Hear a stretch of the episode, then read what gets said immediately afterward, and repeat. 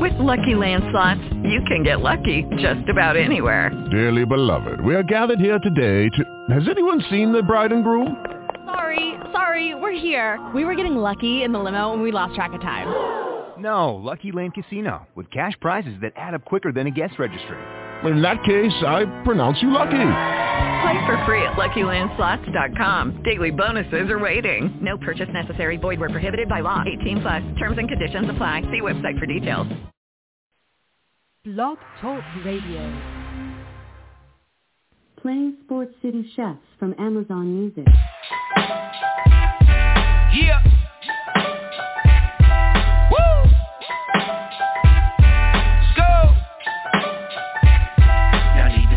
Back, listen, enjoy the vibe. Sip something, light it up, enjoy the ride. Cause the Sports City Chefs is on tonight. In the kitchen cooking up, they on the rise. Sports City, Sports City Chefs, Chefs. Sports City, Sports City Chefs, Chefs. Sports City, Sports City Chefs, Chefs. Sports City, Sports City Chefs. Yes, Lord, we got a brand new president. Joe Biden, we riding, I pray you heaven. Word from the wise, my people stay ahead of. Come on, I've been relevant, trying to survive the elements. It ain't no love in these streets, these dudes telling it. Case go from cold to hot, states evidence. Kaboom, Sports City chefs is in the room. Cooking up hot topics to put up on your spoon. They well in tune, bloom like a flower in June. Superman verse MF Doom, the clouds loom. So tell a friend it's the Sports City chefs again. Pay attention, tune in, we on the set again. Sports City, chef, chef, Sports City, Sports City, chef, chef. Yeah. Cabby, Taj, woo, Connecticut. Uh. Yes, yes, yes. Sports City Chefs. We are in the building. It is the Caller's Cookout here live at the at the grill. I guess you can say Sports City Chefs Network. The Caller's Cookout where t- the villain versus Tymeless, where good always wins. I don't, I don't know why they say that good always. No, villain, the villain wins. The bad people win. We we can win a couple sometimes, you know. I root for GI Joe against Cobra. I root for Cobra. I don't root for GI Joe. You know what I'm saying? We're we're, we're gonna win this thing. But call the number as always nine two nine four seven seven two seven five nine. With you for the next day, we'll see how long we're cooking for. Maybe hour, maybe hour plus. You, you see what, what dishes you we throw out here for the people. We gotta feed them. Shout out to my boy uh, Cav, Cav our map, and, and, and my my big bro uh, Taj Diami. They they uh, performed this past weekend, uh, international festival, doing doing the damn thing. So they they they do our theme song. You know they're great. They're you know check them out. They got music out there, the original music. Shout out to our sponsors. Sponsors of the program, PHI Apparel. Get to their website, phi.co. Use that promo code CHEF. Get 15% off that order. Get that Philly gear. You're to need it because the Phillies um, had a great day out uh, in Philadelphia. Um, I think Michael Lorenz pitched uh, the 14th no-hitter in uh, Phillies history. He completed a no-hitter today uh, for the Phillies, uh, blanking uh, who did they play? I don't even remember who they played today. My, my, it escapes the villain. The Washington. Washington, terrible team. But uh, beat them seven seven to zip, but uh, threw a no hitter today. So get your Philly gear. Use that promo code Chef. Get fifteen percent off that order. Get that no no. You know, I'm pretty sure they're gonna have something out there. But listen, I don't do this alone. Every good villain needs a hero. Every good hero needs a villain. I got the best hero in the world, the head honcho himself, the host with the most, TP Tymeless TP. What's up, my big brother? Nothing much, man. Just chilling, just getting in there to, to cook out and uh ready to throw the thing around the room, man. How are you? I'm good. You didn't loosen up the tie, go in the booth and step. You know what? What are we doing? Step aside and no, nothing. Just we, we good. We good, brother. We good. You don't even know if it's the cookout or not. You don't even know if the good's supposed to beat the bad. I don't. I don't know. So I'm gonna just go with your flow. I'm gonna go over your energy, man. I was told to be negative or positive energy, so I'm gonna go. I don't know if this the cookout. So uh, we we we gonna go off of that. Cookout. We, we, gonna, we gonna we gonna roll off of that. And, and Michael, I'm I'm gonna do it the right way. Michael Lorenzen. He said Michael Lorenz. He don't even know who y'all playing, and he's a doggone National League East guy, and don't even know it's the Washington Nationals and trying to inform y'all sports city. It's okay, man. I'm gonna, I'm just I'm gonna roll off National League East guy. This, this, this. I'm, Wait, you a New York Mets? You a New York Mets fan? So, so this Sports City. I'm ah, gonna that's roll disrespectful. off off of this guy right now. You know what I'm saying? This, this is what he giving y'all. So he said that the bad wins. I'm, I'm this, this that part of the, the show where kids cry. He's like, no, don't let Thomas lose like this. I'm, I, I, this, this is what he say. So this, his his powers are working today.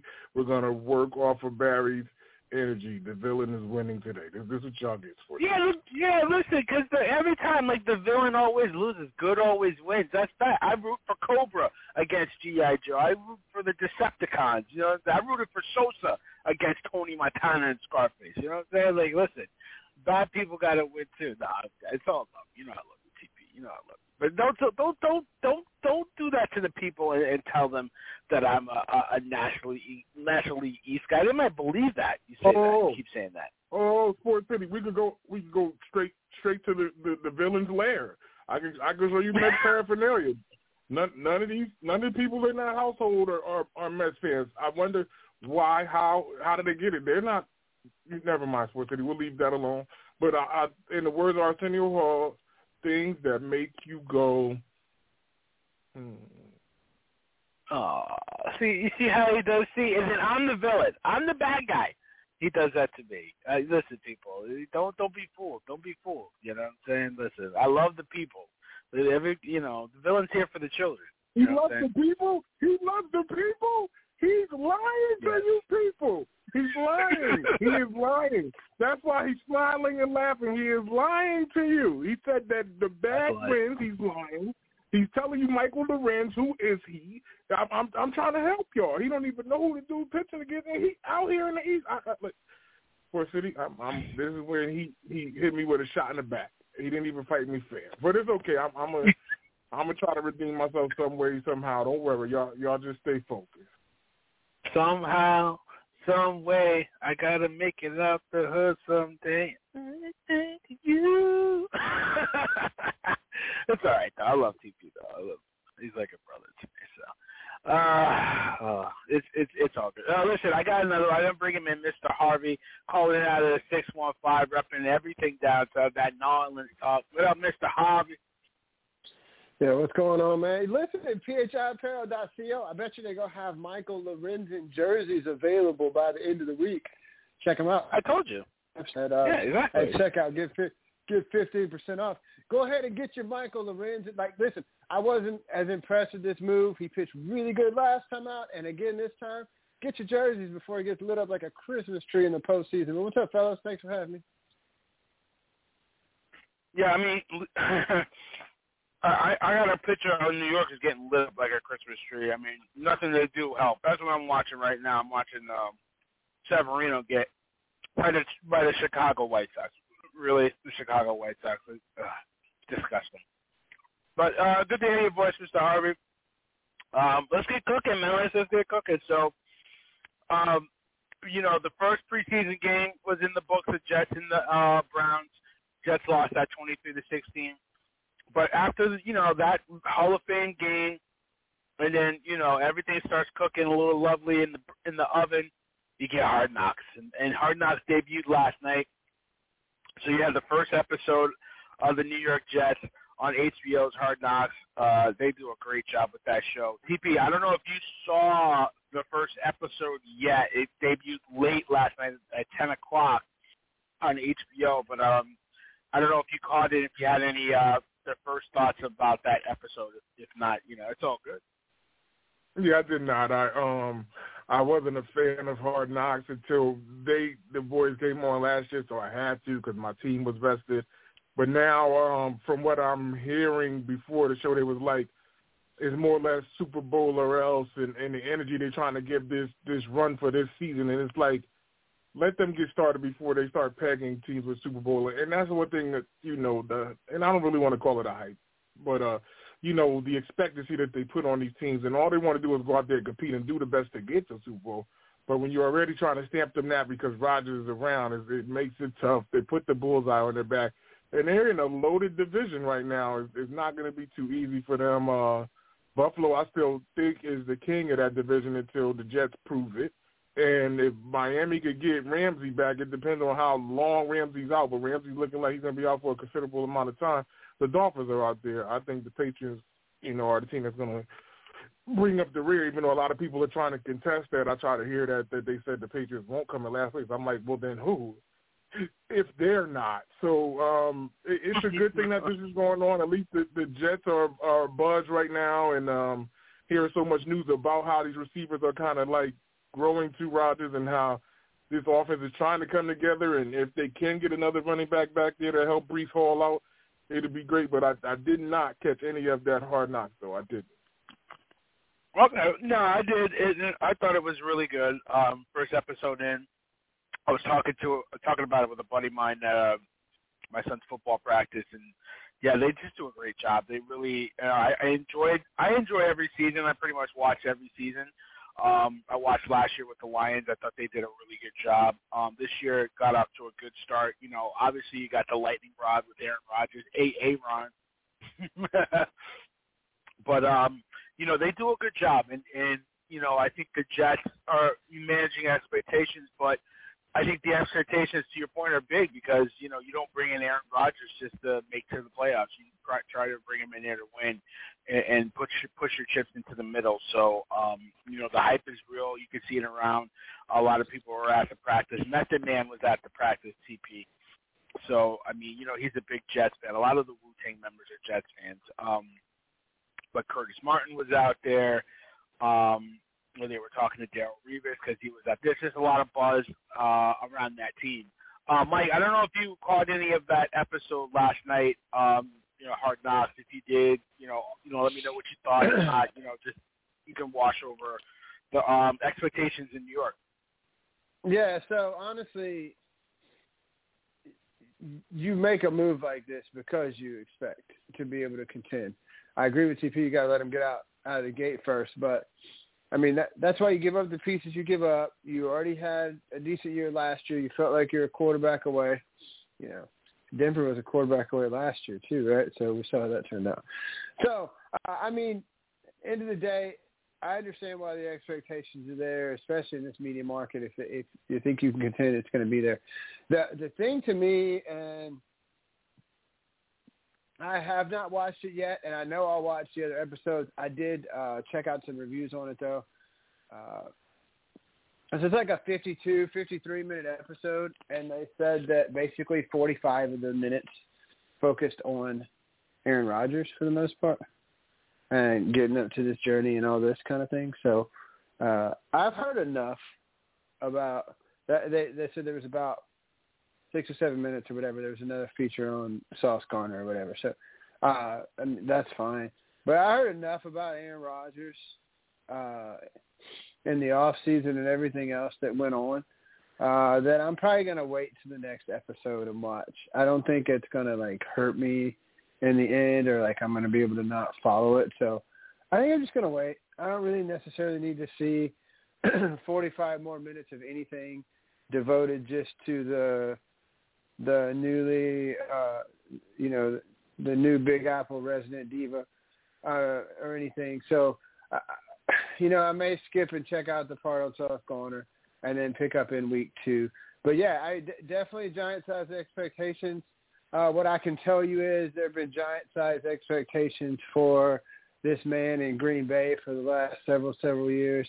I've uh, been to the championship game and all that, but we know how many rings he has, and you know how many times they've been able to take home the big uh the big trophy. So uh listen.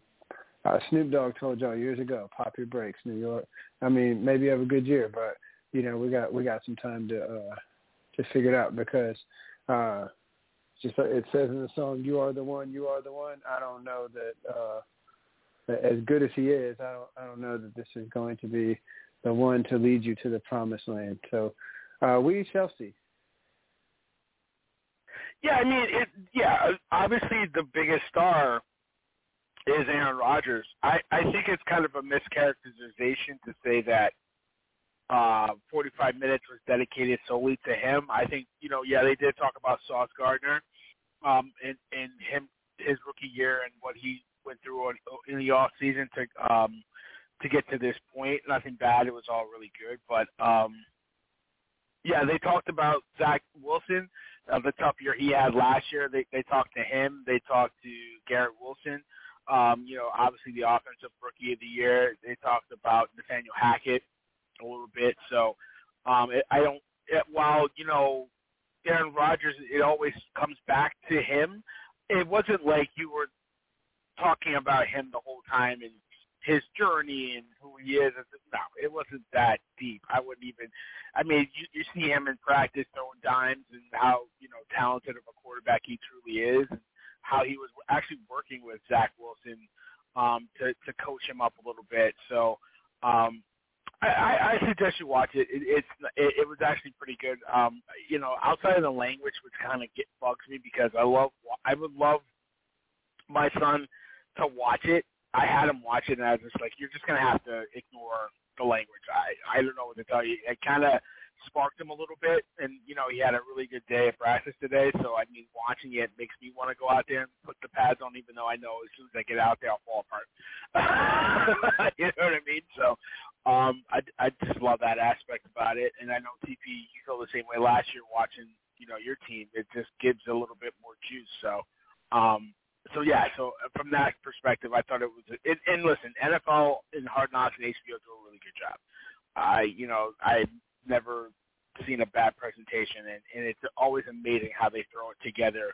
Um, the, you know, with a couple days left to get that episode to air on a, on a Tuesday. So, you know, kudos to those guys. But, um, yeah, listen, um, we can we can move on from Hard Knocks unless TP you had anything to add or you're good. Um, no, I mean, pretty much we'll see, and I, I'll probably catch the replay sometime this week if it if it had that much uh flair to it that that uh, the villain is giving you people. So I'm gonna follow this energy and see what it's all about. Awesome, awesome. I suggest. I I definitely recommend it. I definitely recommend it.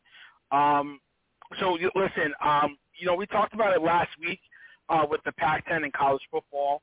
Um, you know how you know the teams were starting to get poached, and it, then it, yeah, I think it was after our show became official that Oregon and Washington um, are leaving the Pac-10 for I for the Big the the Pac-12 for the Big Ten, and then uh, Arizona. I think it was Arizona, Arizona State, uh, a couple other teams. I, I I'm trying to find the names. I forgive me. I apologize. But they're they're going to um, you know to the to the Big 12. So basically now there's only four teams left: uh, Washington State, Stanford, Cal, and Oregon State. And as as recently as I think today, um, Stanford and Oregon, not Stanford and Cal, we're going to have uh, the, the SEC or the Big Ten. We're going to reach out to no the ACC. We're reaching out to them um, to the athletic directors to just kind of have preliminary talks. So um, you know, the the Pac-12 after this season is probably no more. Um, you know, and now it's going to be the instead of the Power Five, it's going to be the Power Four. Um, you know, big conferences, and, and I don't know if the ACC will survive um, anything left. You know, the Pac-12's in a bad spot because their TV deal, they don't, they're trying to get one. I think the Apple um, contract that they put forth to the schools, this wasn't enough because I think that a day later, five or six said I'm out. Um, and it's easier to do it because they don't have to pay that exit fee that some other schools have to pay to leave their conferences because of the massive TV deals. So, um, you know, the Pac-12 is pretty much uh, dead as we know it. The big Rose Bowl not going to be in existence. The rivalries, Oregon, Oregon State, or Washington, Washington State um, pretty much or after this season not going to be in existence. TP, um, what do you think about the Pac-12? I know we talked about it last week, but I mean, do, I I don't even think they have an option of trying to poach any Mountain West schools. I think they're done. Um, you know, Stanford and Cal. We were wondering if they were going to get um, asked by any conference. It looks like the ACC might reach out. What do you think is about this whole where everything that's transpired in the last couple of days. I'm an '80s baby. I grew up off of a song, and it kind of went like this, kind of not all the way, but it went mend these broken wings, because all these teams are flying away, and, and it is bad. And um, if you've been a fan of Sports City, if you've listened to the chefs do work, if you've heard me talk about college football, I have been screaming that Pac-12 is suffering for years. I have not been talking about this for the past year, last year, or the past two years. I've been talking about this for the, a while. Um, I I think more or less after like seven o'clock, once a lot of the football games are done, once those night games start to kick in, if you see a UCLA game, nobody's really watching it. The only person that is you know getting their attention is like Oregon State. Maybe Washington is running the board, but other other than that, the Pac-12 has lost its luster. And for these teams to be pulling away left and right to leave that conference by itself, this is the death of this conference, potentially starting to see the chink in college football altogether. Um, this is scary that this is happening. They are really going to make a lot of these teams have to fly across the country where a lot of teams don't survive flying from the West Coast to the East Coast. You're already putting them in a lose-lose situation. Yes, they can win the games. I'm not saying that they can't, but the percentages weigh against a team coming from the West to the East or vice versa, uh, making that long of a travel, and that's not something that they're doing – on a day-by-day basis. There's more money that's going to be spent, and you're already throwing this money around in NIL deals and things of that nature. The Pac-12 is officially gone, you know, once this all subsidizes. And um, all the teams that are trying to, like, stick around, where do they go? You leave some of these teams there just like, where, where do we go? And just like Barry said, um, you know, the rivalries will be gone. Yeah, I understand that. But, like, does the Rose Bowl disappear? Do they – stop playing games at the Coliseum altogether? Like, the, is that all on the back burner now? Like, I hope they revisit that because that's still uh, a cash cow for them. When whenever they need to do it, people still show up. College football still generates money somehow, some way. But just knowing that they destroyed the Pac-12 altogether, honestly, I'm sad. Honestly, I'm sad, and I'm nowhere near a, a big Pac-12 football guy, but just knowing that they are there all of the years that they did put things together and knowing the history behind like the USC brother Trojans. I remember, and I wasn't even around, but when they were screaming the brother Trojans, that's the '70s. That's OJ and them, and like that's all. That's all in the wind now. Like nothing. Like USC really has to be big for this year with Caleb Williams, and then that's it. They they. what happens to all of this in the, in the Pac-12? I I just don't get how they just just it looked like Thanos came there snapped his fingers, and this is what y'all got left. Like half of that league is there. It's very sad. And um, looking how a lot of these teams are, or not even these teams, a lot of these conferences are going to have to like, how do I say it? Like remake themselves. Like the SEC is going to bolster, get a little bigger. The Big 12 is going to get bigger. The ACC don't know what they're going to do because there's a handful of teams trying to lead the ACC, but they're trying to pull teams from the West Coast to the ACC. How does a West Coast team go to the Atlantic Coast Conference? Like I, ridiculous. Like, they just help me understand what's going on. I I, I do not get it, but um, th- this could potentially wreck college football with what what is going on. And I had a thought in my head. I really don't want to start rolling that ball downhill, but football altogether will start to take a hit within like the next five to seven years. It will. It will. You got all of these situations, rules and regulations, and they're lightening people up on take taking hits, and you can't hit people this certain way. Like football is going to start to lose revenue, everything. I mean, as hype as we are getting about certain situations, this is a snowball that can roll downhill and turn into Frosty the Snowman. I'm telling you, it's, it's gonna get bad before it gets any better.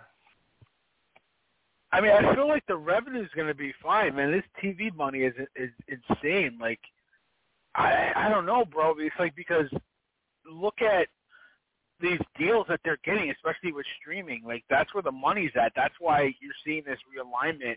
You know, UConn is not going to be an independent much longer, and I think Notre Dame is going to be a domino that's going to fall because of the money that they can get. Notre Dame has the money from NBC, but they're up for renegotiation, right? And you know, you're seeing some of these schools like uh, Florida State start to look at private equity money. You know, Stanford might have to. They they didn't Stanford doesn't have to dip into that, you know, that that money that they have um, in their system, in their in their school, to get out of deals or anything like that to try to get into a conference. But the money, man, it's it's crazy. I I just you know I feel like college football is headed NFL model with two conferences, and you know we're slowly getting there. And, and I agree with you. The travel is going to be ins- excuse me. The travel is going to be insane. Like you you thinking about like like a Oregon team or you know USC team that has to go on the East Coast to play Rutgers.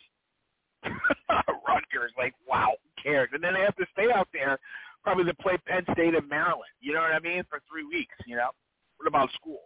Yeah, but So but you're be- saying, you're saying this you're saying this in hope and faith. Like you just Yeah. said that there may not be Rose Bowl situations. That's a big venue. Like that that's something. Like I get Yeah. it. Like college football, you're generating money. I said that, but you got to think that this is going to be gone in like a year or two. Like they they're going to have to figure things out, and hopefully that this a lot of kids are going to be trying to make the jump as soon as possible to get out of college. They're not going to be in college long with everything that's going on in the world today. Like times are changing. This could affect them across the board. What about a kid that's from Compton, like and, and don't get out of the state because of you know grades or this, that, and the third, and he not getting the look because he's not getting to play against a good team, and they talking about trying to bring like a Boise State into the fold and things of that nature.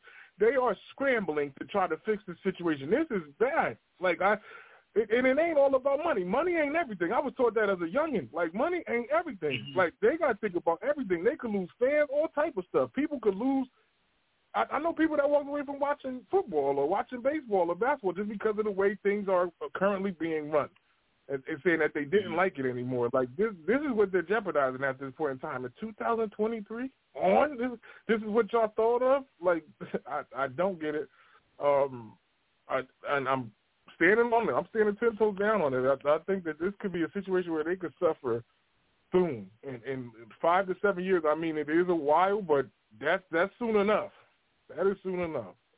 Yeah, I mean, you know, the, you're right, and and the Pac, the Pac-10, Pac-12. I mean, they signed their death warrant, and I think they did a while ago when they came out and didn't want to get into that college football playoff system. That Rose Bowl thought they were hot, holier than now, Didn't want to be a part of the, the the BCS and the championship series and all that stuff.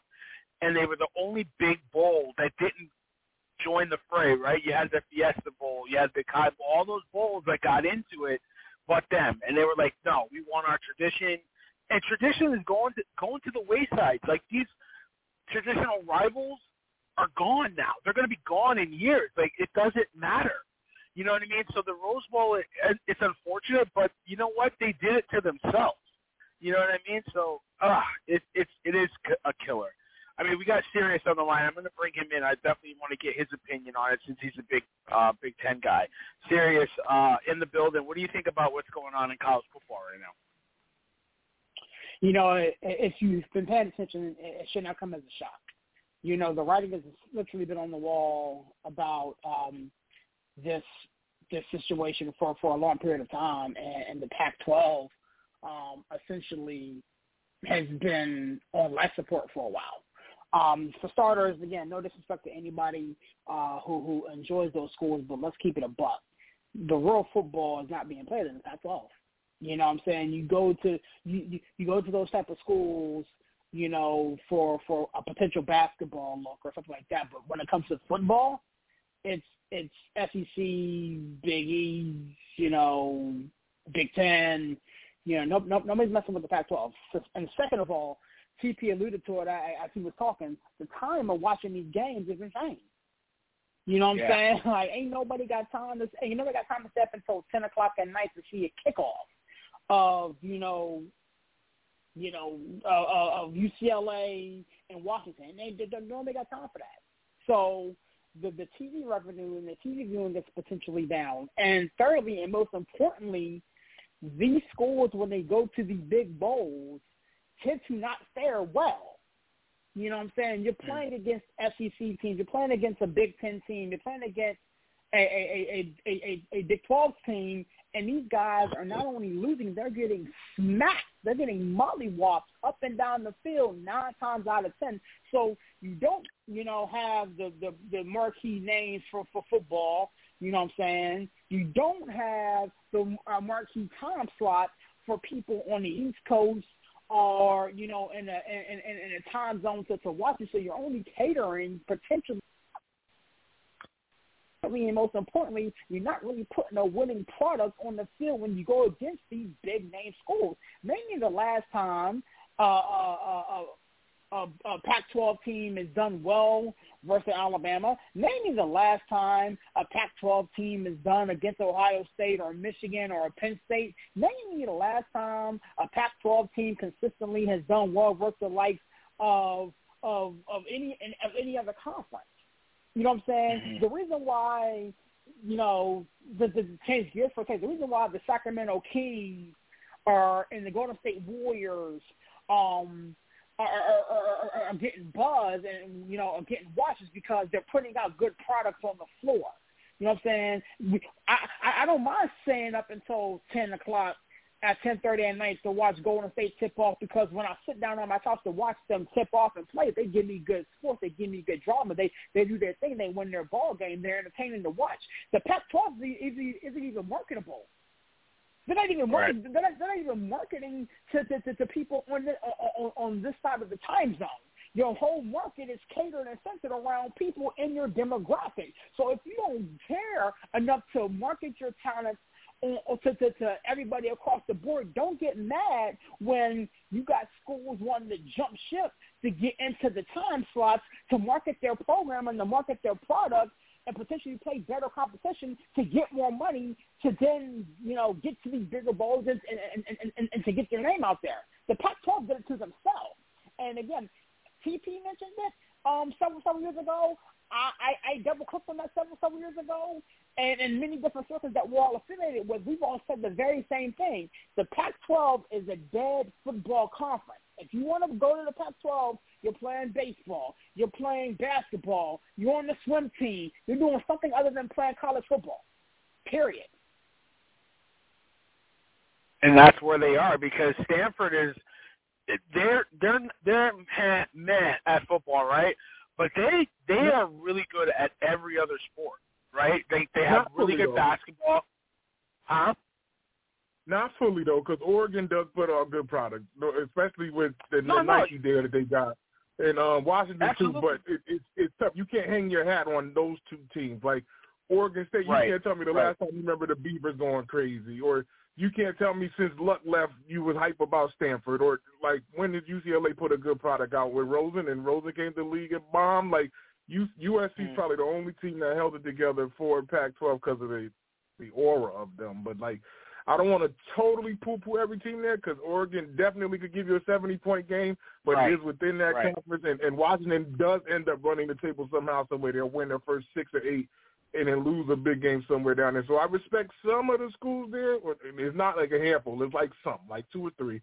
But um, not all of them, not all of them. But there is still some marquee matches that they can have. But like it was said, like between me and Sirius, it's like – if they're not playing that game at 3:30 Eastern Standard or 7 Eastern Standard, if it's falling into 10 o'clock, a lot of people are just watching that because there's nothing else on TV. Like that, that's what they're getting. Yeah, you get that demographic. You get out there, and that's really it. I mean, like I said, like you know, Stanford is a really good program outside of football, but football is what makes the money in college in college sports. You know what I mean? Like nobody's paying to see um, like college, you know, softball. You know what I mean? I'm not going to get an, an Apple TV deal and to get a Pac-10, a Pac-12 uh, package to watch Stanford softball, even though they're really good, or their baseball team that's really good, or their you know Olympic sports that they consistently feed Olympic champions for. Nobody's paying to see that. They're paying to see college football. And to your point, you got maybe two, maybe three schools that you can hang your hat on. USC is a name; they're a brand. They haven't.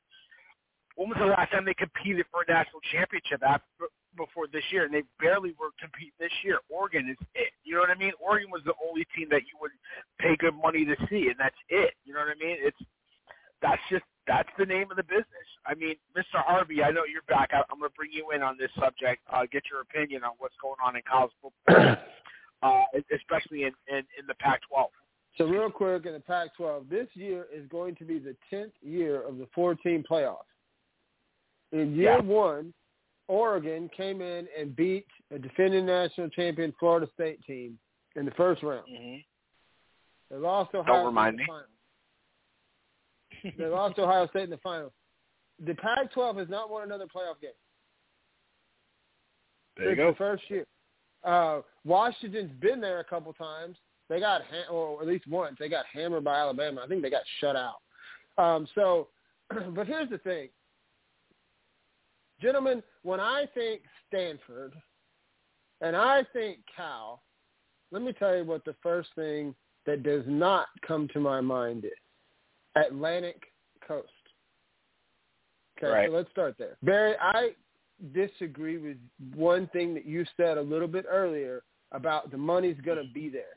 I think that that's a, uh, respectfully, I think that's a short-sighted view. And I think that a lot of people are banking on the money always being there. But here's the thing. I'm not sure, and here's why. Um, these, and I said this before, but these TV providers are still a lot of the driving force. People are starting to switch more and more to streaming. But now once you get to streaming right now, until they figure out a way to tax it or whatever else goes on, you're not getting the same kind of third-party fees that you're getting that these TV carriers are charging people and passing on up the ladder. And mm-hmm. I promise you this, these TV deals, as they've gone up, what's happened is for anybody out there that's still living in the Flintstone ages and has cable or satellite TV, you look on that, you got two lines on your bill that say local broadcast surcharge, and you got one that says regional sports network surcharge. That regional sports network surcharge is easily three times more than what it was less than five years ago. You can't keep sustain, sustaining that. And and I don't know.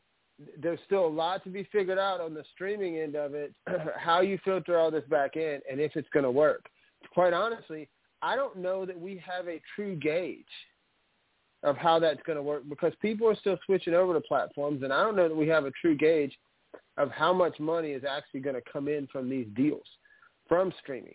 To be quite honest with you, uh, and and then when that does happen and we start figuring out how we're going to come in, then uh, inevitably the process of starting to bend the customer over uh, and take a little bit extra is going to start. And then at some point, people are going to say, uh-uh, we've seen this movie before.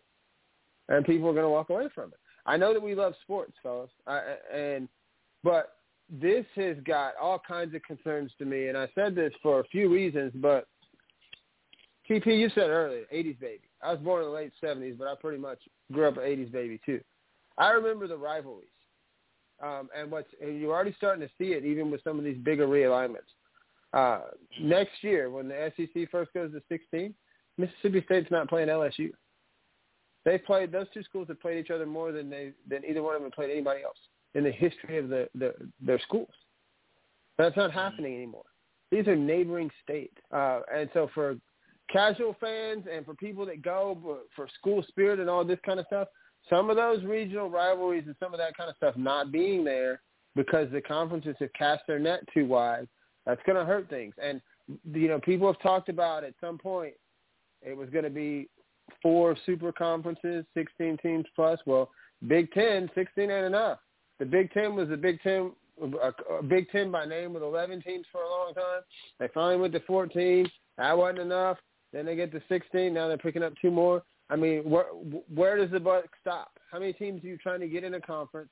What's the ultimate goal? And then at some point, do you just split this into two completely different conferences within one conference and have a, uh, you know what I mean? Like, I don't know how this whole thing shakes out, but what I can tell you is this: at some point, fellows, the house of cards is going to come crashing down.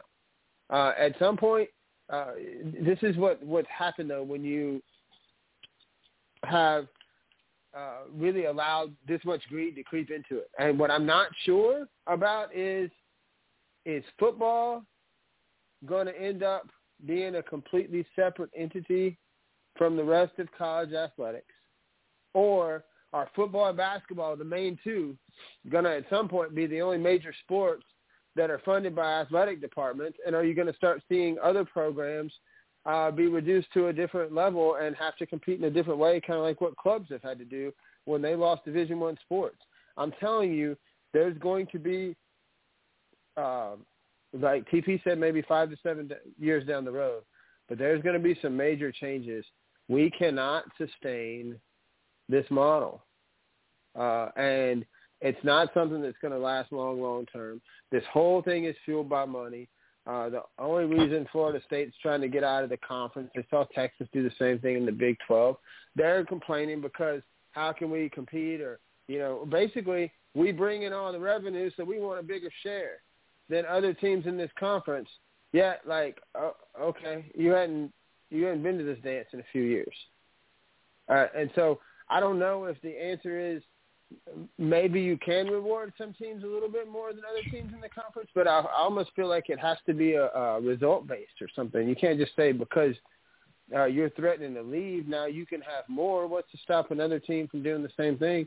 It's just going to create a vicious cycle, man. There's uh, there's a lot of concerning things about this model that uh, that bother me. I'm, I'm putting together an article on it. I'm, I'm trying to figure out some uh, what some of these possible conclusions can look like, but uh, listen, I, I'm really concerned with the state of of college athletics and these bigger conferences.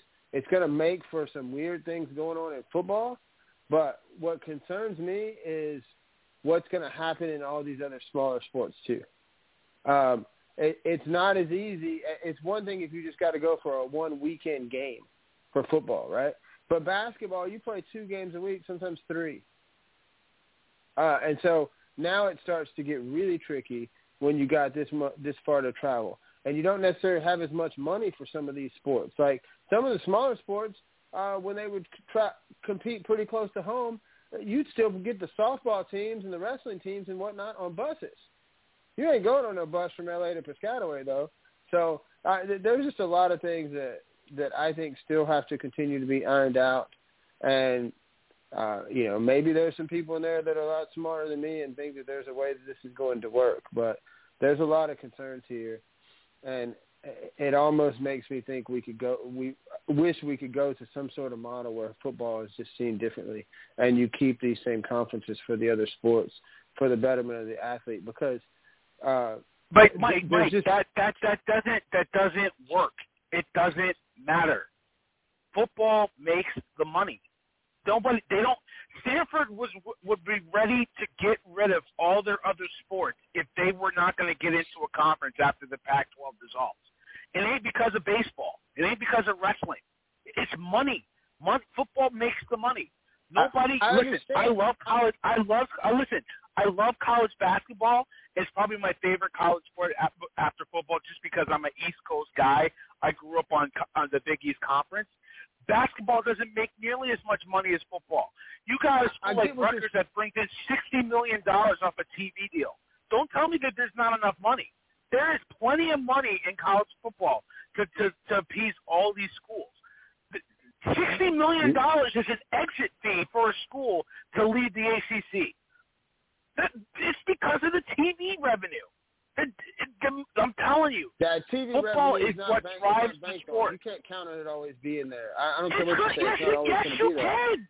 Yes, you can. This is why these teams are realigning because of money. It's not because of the love of the game or the rivalries. The rivalries are going to be the byproduct. That's what we're going to lose because of all the money that these teams are getting. That's why they're going to a bigger uh, playoff system because of money. It's money. And, and it, you know what? It's a selfish, it's a gutless way to think about it. Just because money is the root of all evil and all that stuff, but that's what's driving all this. We have never seen this much realignment in a year or two span that we've seen in years past because of money. That's my that's my point, Barry. It's a big. First of all, I, we can agree to disagree that the money's always going to be there because I don't know about how the TV markets are going to fall. But this is what happens when you let hypocrites run the sport. It's, uh, when you let hypocrites run sports, it's all based on money. All we're trying to do is line pockets. But then at the same time, these same people are turning around and talking about how oh, student first, athlete second, and all this kind of stuff. And now we don't want these guys to transfer. And now we need to put some regulations on it. So now we need to do what's in the best interest of the athlete. And so w- w- when you have, when when you're propping up everything uh, based on money and hypocrites, bro, I'm telling you, at some point this model's going to come crashing down. We can agree to disagree on it, fine. But at some point, it's going to come crashing down because where do you think this TV money comes from? It comes from subscribers to these TV services. Yeah. And I understand Yeah, people exactly. are still going to stream. And I understand that people are going to stream. But what I'm telling you is, at the end of the day, if people are streaming responsibly and whatever else, then you're going to end up paying a lot less money for those streaming options than what you're paying for like cable TV and satellite TV. And as if you're paying less money as a customer, then there's not as much money that eventually filters back up the chain. And there's not going to be as much money going into ads. At some point, Barry, some of this stuff is going to change because people, the, we just can't predict it. Maybe it doesn't, but we can't 100 percent predict it. Sports is the last appointment television that we have out there. Sports is the only reason why some of these cable providers are around, but we are changing generation. This generation is starting to completely change how we consume entertainment and video and TV, and we just don't know what the uh, bottom line is going to be financially at the end of the day. But the but you're still paying what I I still pay over a hundred dollars for my streaming devices, and guess what? I would if I wanted every single sports, regional sports, I wanted NFL Network, MLB, all that stuff. I would have to pick up another subscriber on top of what I have. That's the game. You have to get two different services. I would have to get. I have Direct TV now. I would have to pick up like Sling or something or Football TV to get all that money. They're still going to get their money. Regional sports is in a they're in a, in a negotiating pattern right now. You know, there some people drop some streaming services drop it. Some people get it. They renegotiate, get their money. The they're going to get their money. Somebody just I can't remember which streaming device or streaming app it was went from 70 million to about 50 million subscribers. They're still making hand over fist.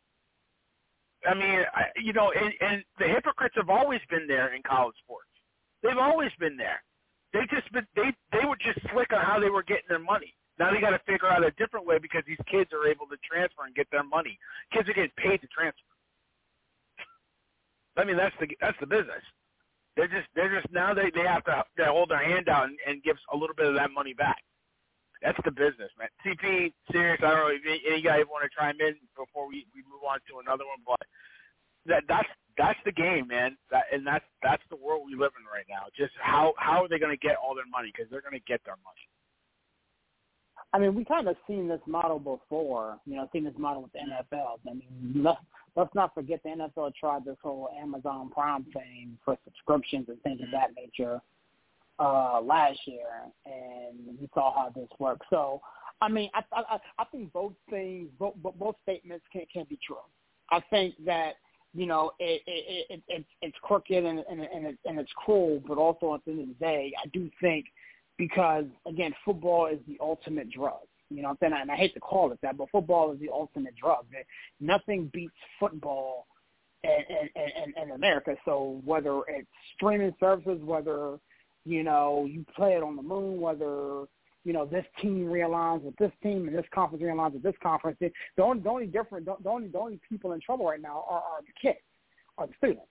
You know what I'm saying? Mm-hmm. Because again, you got a you got a UCLA guy, you know, you know, athlete traveling all the way over here to the East Coast to play, you know, Penn State, and then are, are, are they in the books? How, how how does that work? And you know, they're away from their family and their comfort zone, and this, that, and the third. So, I'm not a big fan of the the schools having to travel so far this way, and they're and they're painting this picture as if it's you know, as if they're protecting the kids, as if they're protecting the students, and essentially they're just trying to line their pockets with, you know, more revenue and more exposure, which is, again, to what I spoke about earlier. However, I do think that because it is football and it is college football, and it is UCLA, it is USC, um, it is Oregon. To TP's point, you know, those particular schools are going to have money available to them. It's just a matter of how much based off of the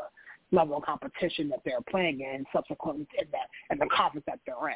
Notre Dame is not even in the conference, but they get they get money hand over fist. They have their own they have their own network. Like NBC in, in my area shows their games all the time. It doesn't matter where they play. You know what I'm saying? Yeah, Anytime. Notre Dame is playing, That's it's on. Yeah, you, you know what I'm saying? It's on NBC. So at the end of the day, if you are in a position to, to to make money, if you put a decent product out there, and again, it's football, there's money to be made. But again, I think both statements can be true in, in this particular situation. Yeah, that's why Notre Dame can continue to be a non-conference because of that TV deal that they've been getting for years. And now it's kind of murky, right? Because now that deal is predicated on them not having a night game or something like that. So, but still, NBC is has that deal. But now NBC is, you know, they they got to share the pot. I think they're in it with um ES Fox. I think Fox has. uh I don't know which conference I think they have, ESPN but and ABC. you know, yeah, the, but ABC and ESPN now they've taken um, the SEC away from CBS, right? They paid a lot of money for the SEC. Um, so yeah, I the think Big, the CBS Big has Ten's getting a CBS deal. yeah, Big Ten is going to CBS. Fox is taking the Big Twelve. So I mean, and then NBC kind of gets a little bit of everything. I think I, I forget how the deal works, but it's like it's the that's why you're going to keep going. These networks are going to pay for it. You know what I mean? TP, I don't know if you had anything to chime in before we, we move on. No, it's pretty much covered. I mean, um, like I said, I I think within like five to seven years, you're going to see more of this start to fall off the wagon, and um, college football is going to start to take a severe hit. I, I hope it don't start happening to the NFL, but all of this is starting to show its face with everything that all the changes that they're trying to make now. Um, I don't know how this makes things better, um, but this is what they they get what they asked for. It wasn't broken, but now they're trying to fix it, and, and they're going to have to do some more fixing, especially while they're telling them to you know slow down on hits and don't hit people. You know, like they're going to start losing a lot more than they want to at this point in time. This, this is crazy. This is the first domino to fall.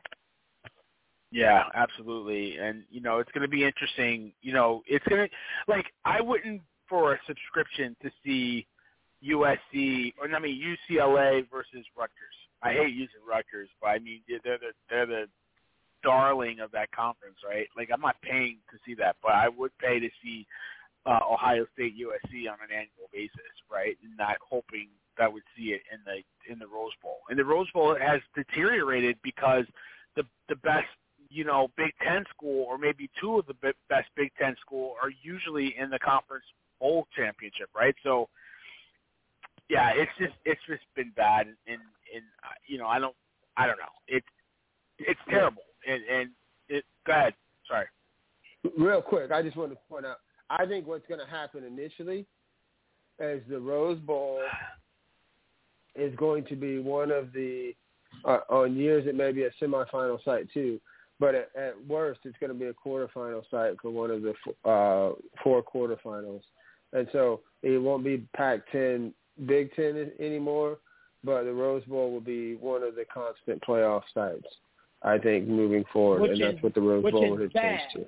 Which is bad, which is the point of the discussion. It's bad because literally the, the Rose Bowl was always something Right. for the, you know what I'm saying? I for those two mean, you're going to see roses, you know what I'm saying? So, so not only do you lose a conference, but you lose a marquee destination for your conference. Like, we all we, we, we all know that the Big Ten plays in Indianapolis every year. That's that's the Big Ten championship. That's you know what I'm saying. Yeah. You gotta. I- Something has to be done, bro. Because again, I don't. want- I don't. I, I, I don't watch the Pac the, the, the Pac-12 anyway. But you can't take away the Rose Bowl from them. That's that's tough, man. That's tough. Well, for years, I if you know, won but the I Big mean Ten, that's where we're heading. Okay. Yeah, for years, if you won the Big Ten, uh, well, and now once the playoff thing started, if you were the the you got to go to the playoffs. But but for years and years and years before that started, if you won the Big Ten, you got to go out to California, which is nice. Being in those cold weather states, you get to go out. You get to go out west to the warm weather state for a week. It's nice to get out. And so now, even if you're not a playoff team, your best team in the Big Ten still gets to go out there. So it's kind of a really a nice reward uh, for a good season uh, get to leave in the middle of the the north winter in the north and go out to Southern California for a week. Like uh, it's a celebratory thing, and that's not going to be a deal anymore in the Big Ten. You just had to hope you get to go to a warm weather destination. Yeah, see, like I I liked I've always liked the the Rose Bowl because of that element, But see, I'm an East Coast guy that never really had a college rooting team until like like I latched on to Florida State when I was like 10, 10, 11 years old. So I don't have that deep tradition that you know like you have, Sirius, with the the big the Rose Bowl and the Big Ten. So in my mind, it was like they did it to themselves because they wanted to keep that tradition and they didn't have that that that vision, you know, like like Ghost and Ray said, you know, I seen it, you know, like a zenith, you know, like I had that vision. Like this is where college football was going. It was getting as much as I hate to say see the the rivalries go away, they were going away. And you wanted to keep your your rivalry to yourself because you thought you were bigger, and you didn't see that the Pac-12 was garbage. It was it was headed to crap, and you banked on it. And now you're gonna it's it's gonna deteriorate. It's almost gone. Like I, I feel bad as a purist, but as like, oh well, you know, I mean, this is what you got. I'm sorry. You know what I mean? So it, it sucks, but I mean, listen, this is where it's headed. It's gonna be it's gonna be two conferences at the end of the day. The ACC will be next. It's gonna be the big three. The ACC is gonna be next. If if, if Florida State, you like North Carolina, Miami, and and Clemson can figure out a way to get out of that deal without having to pay. Oh, I think it's sixty million, and I think a plus some. If they can figure out how not to to pay it to get some equity and and and front the deal, because the conference isn't going to pay that sixty million dollars to get them. The is not paying sixty million dollars to get Florida State and Clemson. They would love to have them, but they're not paying that money. But if they can figure out how to to get out of that exit fee, because that TV deal isn't over until like 2034, I think it is. ACC will be dead too, and you know, for me, I when when when Syracuse left the Big East for the ACC, that's when I was like, all right, you know, they ain't not, nothing ain't sacred no more, because that was for me, from a basketball perspective, that was our rivalry. TP can tell you, Syracuse Georgetown was it. That was the rivalry, and we lost that because because of football. Football took Syracuse out of the Big East and put them in in the ACC. That's when I lost it. That's when I was I like, still, you know what, tradition be damned. I still think the ACC is going to be okay though. I think the ACC is going to be okay because of what I mentioned earlier. They they do a great job of marketing to all the different demographics and all the different locations. Like, and they have a network. Is, they have. I disagree. I disagree. I disagree. I disagree. I uh, disagree. Uh, okay, okay, I know, I Look, North Carolina, Miami, Florida State, and Clemson are talking about leaving. You think they will survive? Those are the names of the ACC. I, I disagree strongly. Strongly. Duke, it, I, I think Duke doesn't have football. Okay. I think that's right. But Duke, well, Duke, Duke doesn't have football. Anyway. It's basketball, and basketball doesn't make the money that football makes. Serious, you know what I mean? They, they, I mean, again, they got it. They're just not good, but they got it. I think yeah, that's what I mean. Football in agreement there. I just honestly think that.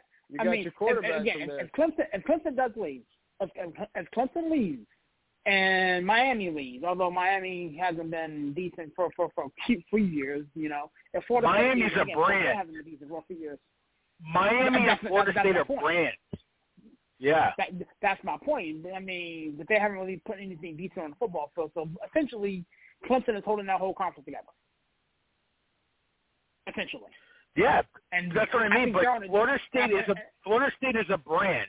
Miami may have they haven't been as up as they have been, but they're a brand. You could I I guarantee you if the SEC had a chance to bring Miami eight in, they would take them because they're a brand. And they Georgia Tech, you can see in Miami, in Miami, wait, hold on, and, and, and he's trying to say that way, and he's trying to say that. In Miami, Florida State, and other schools still litter the NFL uh, with with players. Yeah. Uh, not even yep. one here, one there. Like I don't know where you could try to hang your hat on that, but like you're gonna lose that one, Buster. Look, the fact of the matter is, if those schools, if North Carolina, probably one of the mm-hmm. bigger money cash cows in the ACC league, along with Clemson, since you said Clemson is the shoestring to the situation that's been in national championships. And then Miami and Florida State, oh, you think they gonna survive with Georgia Tech, Duke, Virginia Tech? Are you high? Mhm. I mean, because what are you talking about? Said, South Carolina, was, South Carolina think, for college basketball, think, women's basketball is going to save them. Stop it. I don't think that. No, I don't think. I don't think ACC is breaking up. I don't think that at all. I think Clemson is staying there. I think they're all staying. Talking about they, they're talking The about only it. thing that's what I mean. The only thing that can keep the ACC together is their TV deal. That's it. That's really it. Serious. Like, think about it. Like their deal goes through 2034. It's a, it's a fortune to get out of that deal. To get to you have to pay an exit fee to get out. That they you have to pay almost a hundred million dollars per school to get out. That's the only reason Florida State wants is is staying because they want out. Clemson wants out. I know it for a fact. They want out because look, look they. The only reason you watch ACC football is because of them. It's because of Clemson. They're the only ones that can contend with the SEC schools. Florida State just got back to their swagger this year, and you know they might be they might have a really good year, but this is it. They're the only one that's won a national championship outside of Clemson in the last 10, 15 years.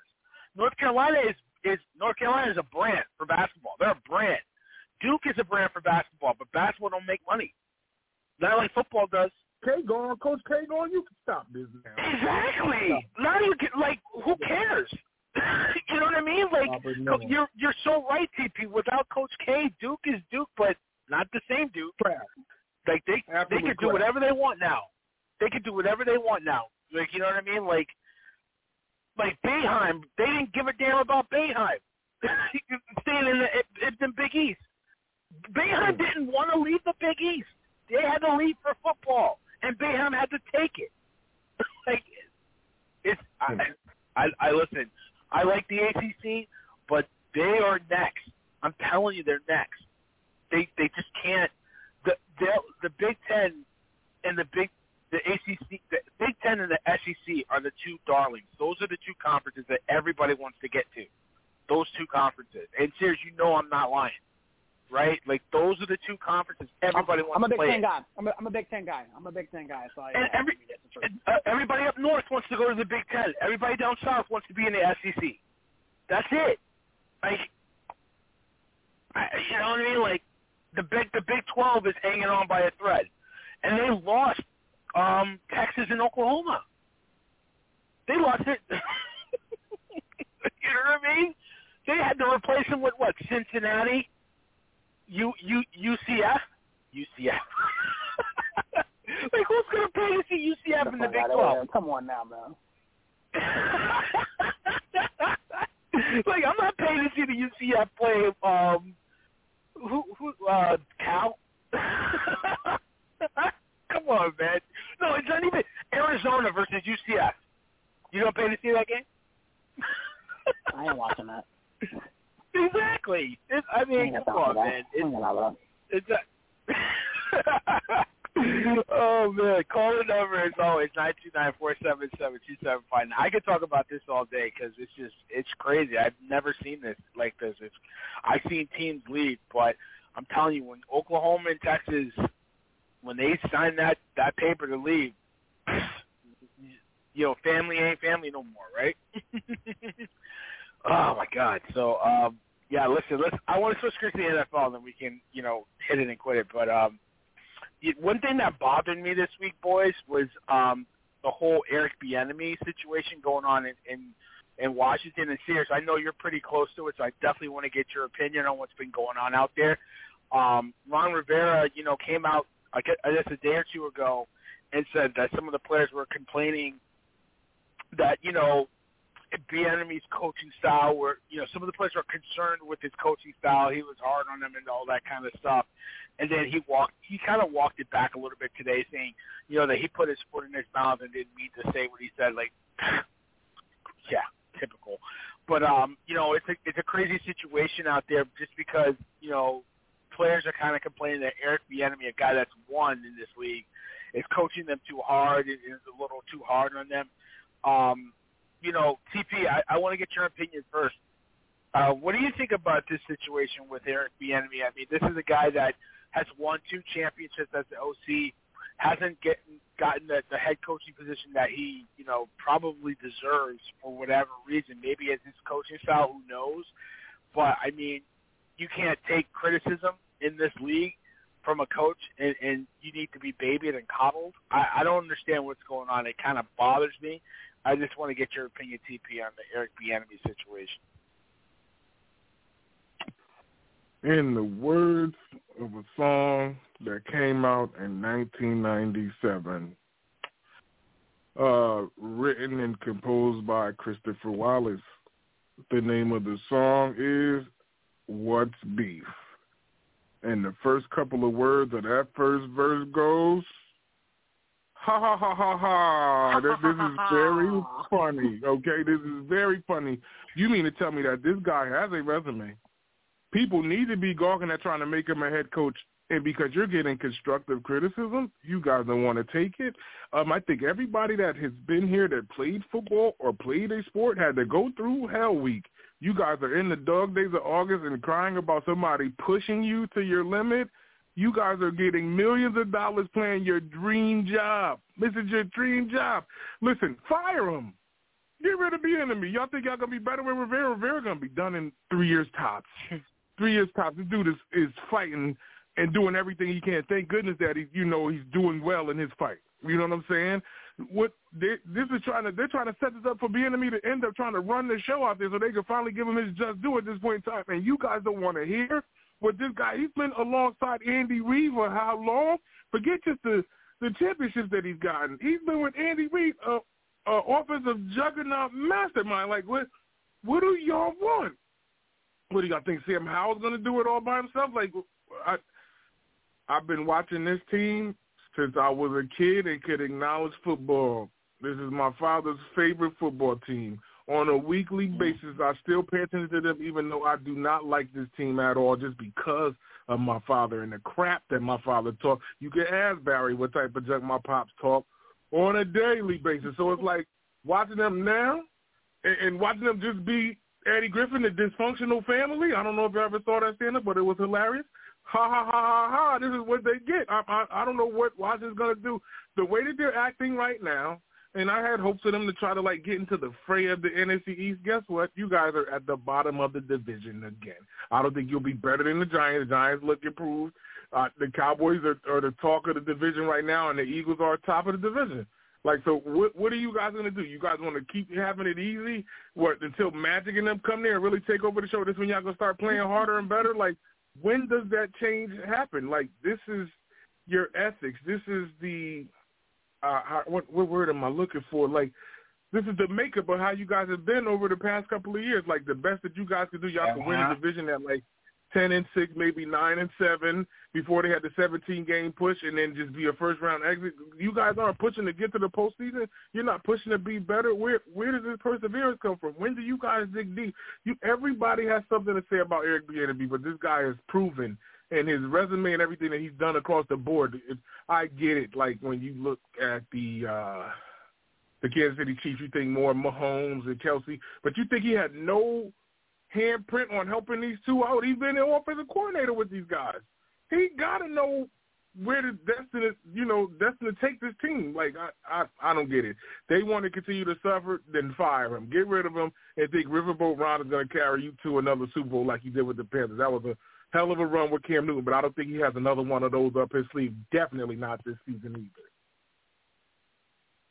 I mean, I can't disagree with that. I mean, you know, I, I have my opinion. and I'll definitely get to it in a minute, but um, yeah, I, I I see a lot of nonsense going on down there. I mean, um, Mike, Mr. Harvey, uh, talk to me about the Eric Bieniemy situation because I mean I've been watching it the last couple of days and it's just it, it's been irking me and irking me and irking me because it, I don't I don't want to say it's like an entitlement thing.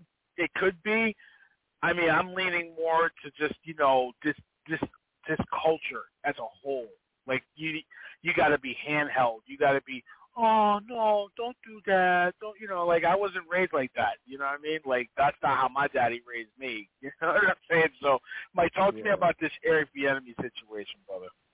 No, when I listened to it and I, I read the comments that other players had going to Ron Rivera, the first thing I thought was, I hope he went to the store and bought a bunch of pacifiers. You can even dip them in honey give them some pacifiers and some bankies and a bottle if they need. Uh, you know, whatever to pacify these guys, man. Like, listen, if uh you know, one of the philosophies that somebody told me when I was a kid is like if they ain't yelling at you, then that means that's even worse than them getting on to you because if they ain't yelling at you, it means they're giving up on you. Um, right. And so, yeah, I had coaches get on me all the time. And yeah, at the end of the day, you just have to know that your coaches want the best for you and hope that outside of practice you have some interactions that continue to reinforce that. And you will with the good coaches.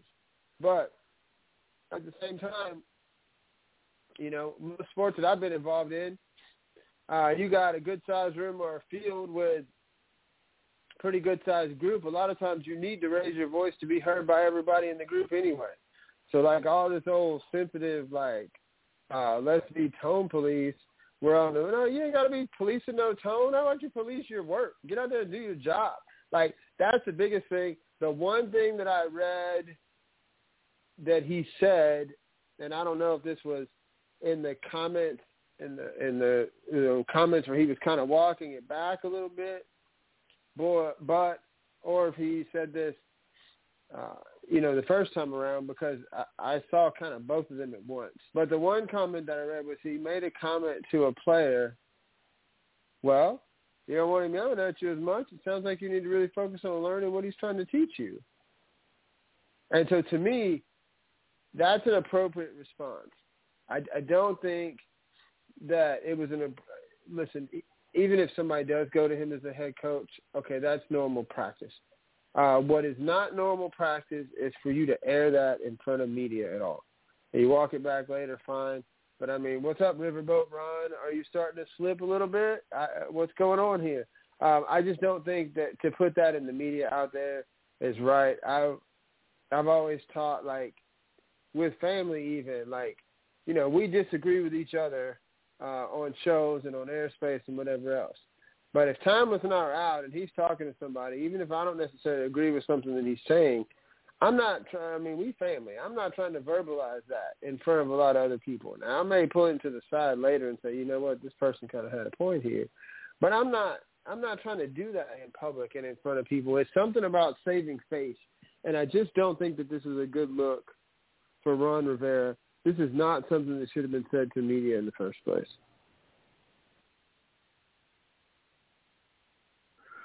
I mean, he should have never came out and said it. I agree with you, Mike. Like, like th- that's kind of stuff you should you should be smart enough to keep in house because Eric Bieniemy, like I said, for whatever reason, for the last five plus years, hasn't been able to secure a, a head coaching job. I saw it on TV today when I was watching something. You know, he had a um there was an assistant GM that got the the GM job in um in, in Chicago, and he could have easily uh, even interviewed. He could have interviewed Eric Bieniemy. He didn't get an interview. His buddy, a guy that was underneath him, got an interview and got the job. Like there's something wrong with that. And to go out there and put this out there that he, he's too intense for his players doesn't help him get the job that he craves. He came to Washington to prove his worth so that he can get a head coaching job. And you go out there and you just, I think this has been a lot of stupid head coaching talk in this this so far this year. We're talking about Ron Rivera. We're talking about Sean Payton. Like there's a lot of stupid going on right now. So I mean, but still, this is a privilege to be in this league, and you can't take criticism. Like this is like the whole participation award culture that we're living in. Like you can't say anything bad up to these kids. You can't get in their face. They're just used to being coddled. They're used to this AAU lifestyle. Like no, this is a this ain't how the world works. Life is hard. Hug me, don't reject me. Like you know what I mean? Like come on, man. Like you, if you can't take criticism at this level to get better, then what are you talking about? Eric Bieniemy has two Super Bowls. You ain't got nothing. You're mad because he's yelling at you. That's why you guys stink. That's why you're at the bottom of the division every year. I mean, maybe you need somebody to get serious.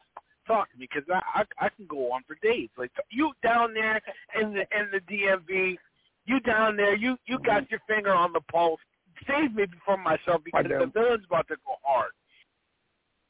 No, here's the funny thing about it is, so um, you're spot on. So those of you guys that don't know, I'm, I'm a part-time security guard. I work for CSC, so I, I get access to a lot of different, you know, things and, and events. And one of the events that I, I get to go sit and watch on a regular basis is the Commanders training camp because it's right up the street from my house. And so I, I was I was there and I'm looking at Ron Rivera and, and his interaction with players. Let's not make no bones about it. We're all parents here. There is no reason to yell, fuss, and cuss if your children are doing exactly what they're supposed to be doing and retaining the information that is being taught. None at all. You know what I'm saying? Barry, you got two kids. I have a child. You know, Mr. Harvey, you have a kid. You know what I'm saying? TP, you know, you got kid. At Jason, you, you know what I'm saying? You, you, your uncle, the, the Barry's kids, and many more, I'm sure. There's no reason for you to raise your voice and yell and chastise your children if they do exactly what they are saying to do for those of you guys that also don't know me very well, I'm a huge poker player. One of my favorite movies is a movie called Runner Runner with Ben Affleck and Justin Timberlake. And one of the characters says, if you want your own Allen and your boss told you to go out and take a beating, you come back and you do it again. You know what I'm saying? Mm-hmm. Here's the thing. The, the Washington Commanders are exactly where Eric Bieniemy has been time and time again. He has frequent flyer mouths for the Super Bowl. He, he's been there so many damn times. So if Ed mm-hmm. Bieniemy tells you to go outside and eat a, you know, a, a, a pile of dog crap and that will make you better at your job, then bless God, I'm a, you know, figure out how a way to get that shit down because I'm trying to get to where he's been. Period. You know what I'm saying? So for the Washington Commanders, you know, players and Juan Rivera, who I, I again we've all said here on this very show, and if I talk to him I tell him to his face, he's mediocre. Mediocre. You know what I'm saying? The man, the, the man doesn't have, a subpar 500 record, and he gets all this praise and accolades that he's a you know great coach because he beat cancer. You know what I'm saying? Salute to him mm-hmm. for doing that. But bro, I'm, I'm talking about results on the football field, but I digress. I was wondering how long this honeymoon period was going to last because the Washington Commanders were sold and everybody's partying and having a good time. You know, you, you can't teach an old dog a new trick. There was only, there's going to be a matter of time before Ron Rivera or something crazy happens with this organization to jerk people back into reality. This is football now. Mm-hmm. We're talking about X's and O's. And for these players and the head effing football coach, the man that you sat down, interviewed, and hired to come out and say these things and then try to subsequently walk it back, no, I'm messing with that missing with that. You hired Eric Bieniemy to do a job. He has to work with a mediocre quarterback, a hell of a, a room full of skilled receivers and running backs to get them to where they need to be. Again, I'm I'm gonna tip my hand here. I don't think this is the worst team in the division. I think this is the worst coach team in the division. But mm. I don't think this is the worst team in the division. And when we and when we do our previews on NFL front office show in a couple of weeks, I'm I'm explaining to you why. But this this Commanders team has the potential to be to, to do something great in this in, in this division and in, in the conference. Again, the conference is not that hard to beat at the great end. Again, another another topic for the day. But you can't start your season off like this. They kick off preseason in a couple of days. You can't go into the 1st mm-hmm. season game like this. You know what I'm saying? Again, Mr. Harvey said it, said it best. If me and my wife are fighting, we're not going to put it out there on social media. We're not gonna put it out there for the world to see. We're gonna deal with that shit behind closed doors and you know move on. If if if, if Ron Rivera felt that Bieniemy was coaching his play, coaching the players too hard, pull him into a meeting. There's tons of offices there at Redskin Park, at Commanders Park. Pull him into a meeting. Have a conversation with it. Don't don't don't don't air this. So the fact that this got aired um, is interesting. Also thinking again, I'll share with this. Also think that Ron Rivera is starting to hear and feel the rumblings that the enemy could potentially take his job. Because if mm-hmm. Eric Bieniemy, if Eric Bieniemy goes into Washington and gets that office turned around in one year, Ron Rivera is gone. And I think Ron Rivera is on a very short leash this year. So if the Commanders start out slow or the Commanders don't do well, Ron Rivera could be the first domino to fall in Washington. I mean, I, I wouldn't be surprised. I, I I really wouldn't. I I don't think Ron Rivera has done enough to to garner like keeping that job. Right. I think he, he's had a team.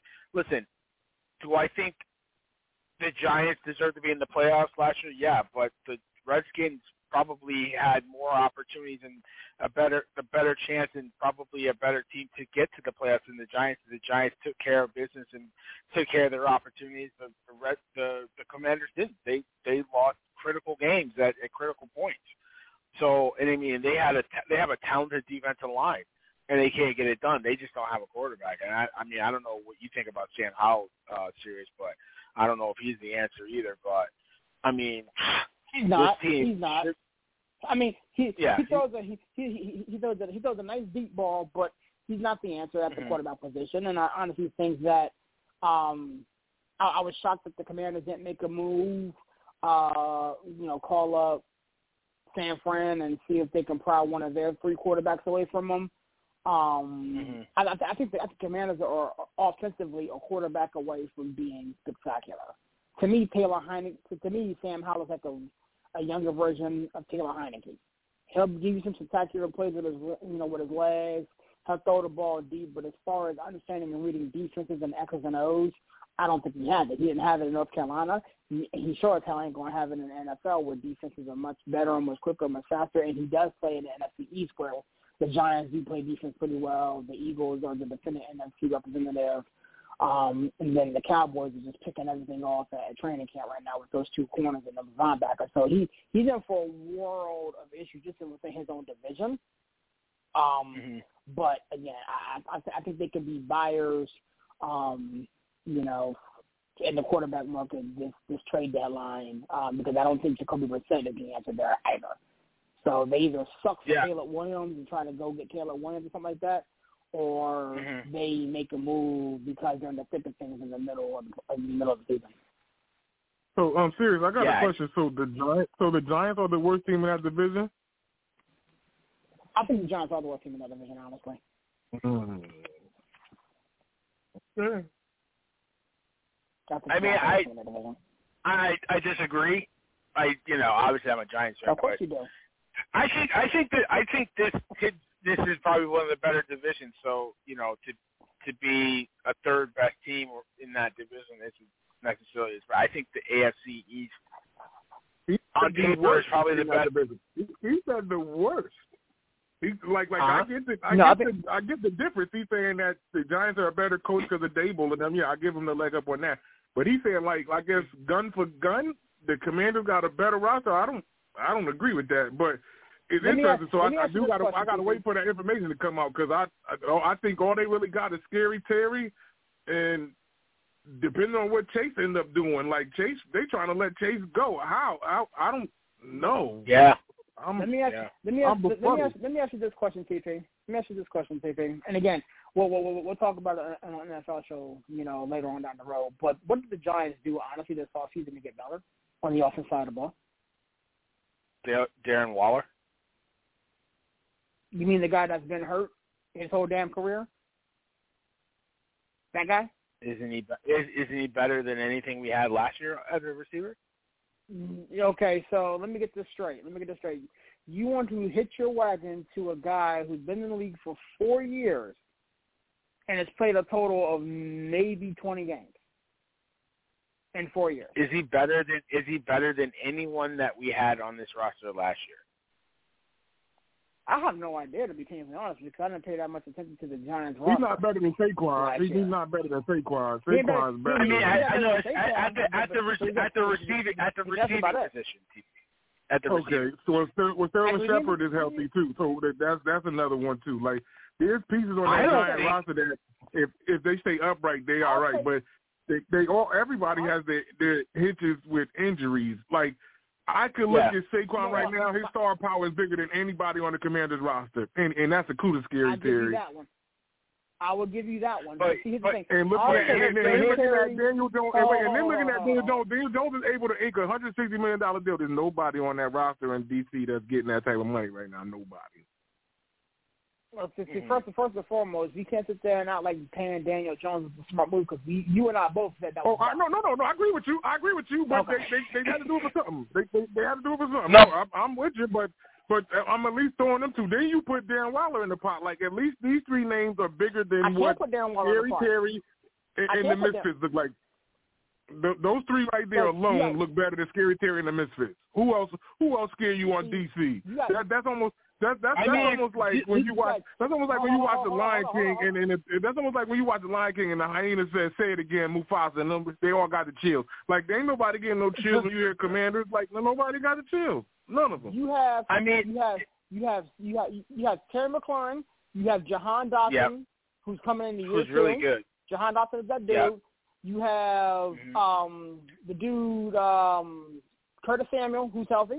You have Brian Robinson, who's coming off a year where he played half a year after being shot in his leg, who's a dog from Alabama.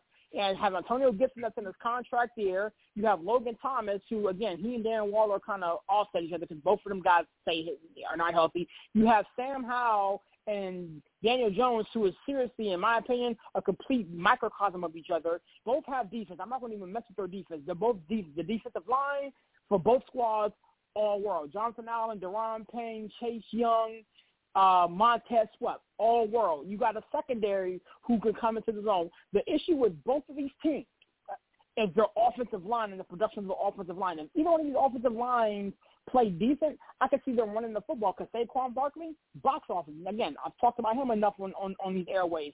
I think, honestly, Brian Robinson is as good as advertised. I talked about him enough on these airways. And then you throw the Eric Bieniemy factor into the mix. You got Eric Bieniemy, offensive genius, offensive guru, Brian Daboll, who is in, you know, New York, offensive genius, offensive guru. So when it when, when it comes down, you got to match these guys up player for player. I'll take Jahan Dotson, Terry McLaurin, and Curtis Samuel over name any of these, you know, Walmart brand wide receivers that the New York Giants got. Darren Waller. If you want to hit your wagon to Darren Waller, be my guest. But I, I, I have tons and tons of history to show that again he's going to show up for a game. He may be in uniform for the next game. Don't show up. You got Saquon Barkley, who is all world. But again, at the end of the day, pound for pound, give me the Commanders offense. Give me the Commanders team over the New York Football Giants team, a team that last year, again, no disrespect to them, they won the ball games. They they won six games by one possession. By one possession.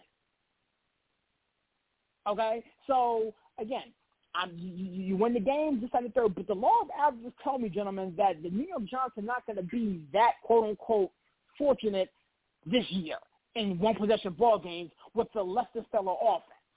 Missing with that. Yeah, see, I, I listen. The the the Commanders secondary is not as good as you think. I think the linebackers are okay. The defensive line is really good. I'm Um, looking, I like their I'm, I'm looking at it every day. I'm looking at it every day. I'm I'm, I'm in training camp every day looking I'm at it. I'm telling you, la, la, I'm, I'm telling you, last year they weren't as good. They weren't they weren't as good. They they they still have problems. I think they still have issues at safety. That's just from what I've seen. Um, I don't. I think TP um, Sterling Shepard. I don't know if he makes the 53.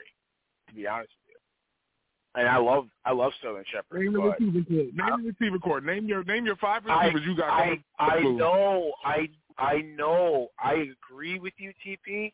But the, what I'm hearing, what I've been watching, and what I've been hearing is that he might not make the 53. And I Name don't the think five. it's right. Name the five. I'll, listen, who you think? I um, I I agree you with to name it. I agree with you. What I'm hearing is he might get cut. That's what I'm hearing. I don't agree with it. I I think he should make the roster. I'm telling you what I've heard. There's a song called "Takeover" by Sean Carter, and in the middle of that joint, he said, "We don't believe you. You need more people." I'm, Need I'm not more buying it. people. Rockefeller Hughes to the game. I- I- I- listen, I- the do. Like I. I he's coming off a serious he's coming off a serious injury, not no pun intended Right. serious. Um they said Parris Campbell has looked really good in the slot. Jalin Okay, Hyatt is that dude. Jalin That's Hyatt two. is really good. Um, He's better than Slayton. Wayne He's better than Darius Slayton. He's better than Darius Slayton. Darius Slayton is their only outside threat. He's their only right, like but that's your ex- third. That that that's your I third know. receiver. You I'm, I'm mean- helping you get the five out. I, I, You hang, got hang on, hang on, hang on, serious, hang on. Isaiah Hodgins looks really good. He he had a monster Okay, playoff so game, this- right? Like, listen, Okay. I, I So that's listen. cool. I'm not the one. Serious, TP. I'm not the one writing it. I agree with you. I'm not the one writing wanna it. see I'm, what I'm what I'm me the seeing article. is, I want to is see that it. I want to see the Wendell article. 'Cause I don't, I don't, there's, Wendell no, there's Robinson- nowhere near. I, I don't think Hodges is going to have the leg up over Sterling Shepard. Sterling Shepard is an intricate Yeah. piece of that offense. Intricate. Yeah, he is. Hodges is just, he he started blooming late in that season last year. Like if Shepard's on, if he's upright, he's better than him. You're gonna have, I, like again, I don't believe that. You're gonna have to show me the article, and then you only name four. Who's the fifth? What, Robinson. Robinson's gonna Yeah. get in there No, before they Shepard. Yeah, they Robinson went, would be they, better. They went and signed they, they, They went out there and signed. Cole Beasley. Cole Beasley's on the roster. You went out there and signed Okay, so Cole Beasley because because Right, his that's wide- six. So, so then that's six. So good. So cut Sterling Shepard. And Listen, put it this way. I put a steak I dinner on. I bet you y'all. I- I, bet you don't cut him. I bet a steak dinner y'all I don't cut him. want to. I don't want to. I'm telling No, you. no, no, no. They not, I know you don't want to. I know. I know your heart is invested. Bet that he don't get cut. He's going to get cut. It, I'm, I'm, I, I, I, I, I don't, I don't want to put that out there. I don't want to put that energy out there because I love Sterling Shepard.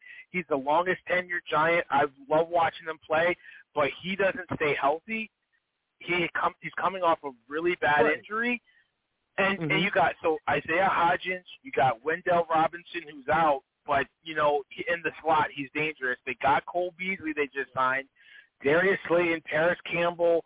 Jalin Hyatt, Jamison Crowder. There ain't enough room for all these receivers, dude. They wouldn't have brought in Cole. Beasley Cole if they Beasley- thought Sterling Shepard. God, No, no, Okay. no. What I'm saying is Cole Beasley's been in the league forever. Ain't really got ain't really got right. You signed Jamison Crowder, who's been in the league forever. Ain't really got right. You got Parris Campbell, who couldn't catch on with who who, who could catch on with Indianapolis Colts. He ain't got right.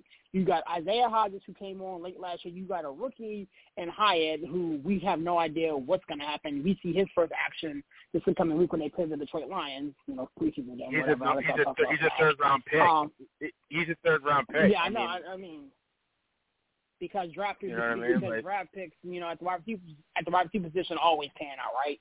Come on, dog, you missed me with that nonsense. Like, this is this is. I'm, this, listen, you guys, you guys act like I, you guys act like I want Sterling Shepard to get cut.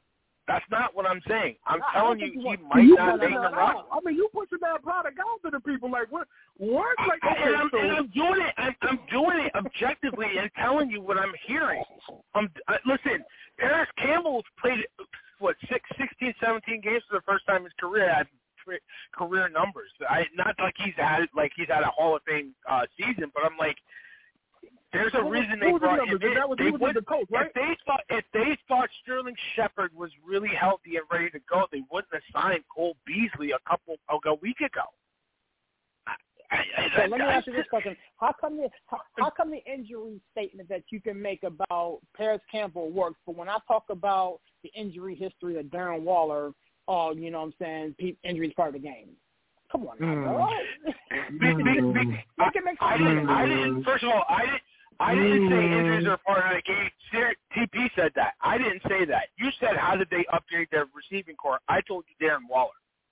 I didn't say anything about what? injuries. I asked you. I asked you if he was any if, if better than anybody else they had on their team last year. That's what I asked you. TP's the one that said that about the injuries, not me. I have a hard time picking. what did I say Leo about injuries? anymore. About what? About Darren Waller's injury? was the seven games this year. Yeah. I what I said Darren Waller was going to be an interesting piece for y'all. Wait, I, I said his injury was. I, I'm no, because because because he, he, he try, he's trying to come back and saying because he brought up the injury history of Waller that wasn't a good signing, but you said you can't take it. You said you can't take his past injuries into account this season. Now, it, now he's I- trying to didn't- trying I to didn't catch that. up. I didn't- Serious- I I didn't- I didn't you're even just say trying to that catch at all. people in I didn't even talk. say that at all. I didn't even say that at all. I don't even You, recall me you mentioned Parris. You did. You you mentioned Parris Campbell's injury situation, Dylan. You mentioned the fact that you know, this if, if this player wasn't decent, they wouldn't have signed Cole Beasley because this player's been injury prone and that player's been injury prone, and you was the one that put the, put the word out there, but which you was quote unquote hearing that Sterling Shepard, you know, can't make is not going to make the 53 because of injury. But when I mentioned that the reason why I'm disagreeing with the whole Darren Waller signing is I didn't say he's not going to make the 53 injury. because of injury. I didn't say that he did, he's not going to make the 53 because You of injury. No, I that. You did say I did that. not say he's going to not make the 53 because of injury. I said he's not going to make the 53 because he's uh, he's going to be eligible to get cut because these other players are outplaying him right now. That's what I'm hearing. Well, you, you, I'll get you the freaking you article, serious. You started. I'll get you started the article. by mentioning that.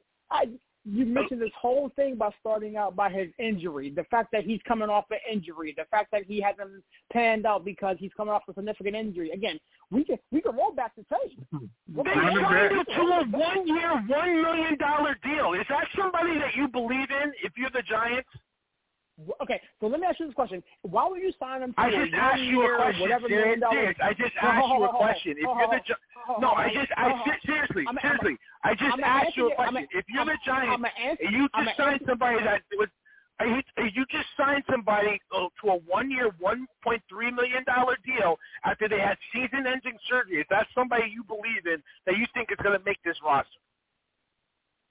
Then why would you waste your time signing him to a to to, to, to, to the deal?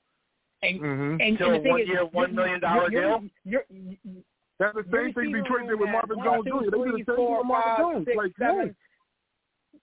Your receiver room has 13 people in it right now. Why waste your time and energy signing somebody to a one-year deal if you don't if you don't foresee him potentially being in the mix? And again, you started this whole you started this whole conversation talking about the fact that he's coming off injury. You you, you just mentioned it again. Talk about him coming off his injury. But once again, Mm. that's the circle around back to what I was talking about initially. If you can use injury to justify cutting and releasing Sterling Shepard, then why can't I mention injury as a determining factor as to why I feel the New York Giants did not upgrade their roster? Mm.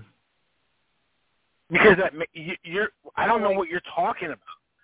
Because I don't. That, what do you No, mean no, that injuries? That, It's, what do you not- What do you mean that injuries that, that they upgrade their roster? Serious. Tell me Very, the receivers very. on this My- roster. Wait, no, no, no. Very, Wait, stop. very. Tell me the receivers that are on this roster right now that are worse than the receivers we had last year. Tell me Darren Waller isn't better than anybody we had on the roster last year. Okay, Just, just I um, will give you that. Oh, That's what I asked you that. before, and now Oh, you're no, trying no, to make me look like the idiot. No, no, no, no. All right, you know what? I'm wrong. I'm wrong. You're right. oh, no.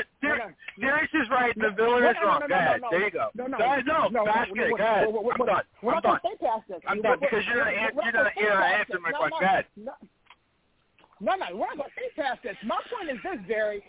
The issue that I have is the fact that you're justifying signing Darren Waller as an quote unquote upgrade to your receiver room, to your to, to catching your passes. My issue is the whole simple fact that Darren Waller has not been healthy for a full 16, 17 game season his whole effing career. So if I'm the guy who's going to say, I don't think the Giants upgraded or got better and the rest of the team in the division subsequently did, then you come back and say, Sterling Shepard this, Sterling Shepard may not make the 53-man roster, this, the room is too busy, he's coming off an, in, he's coming off an injury.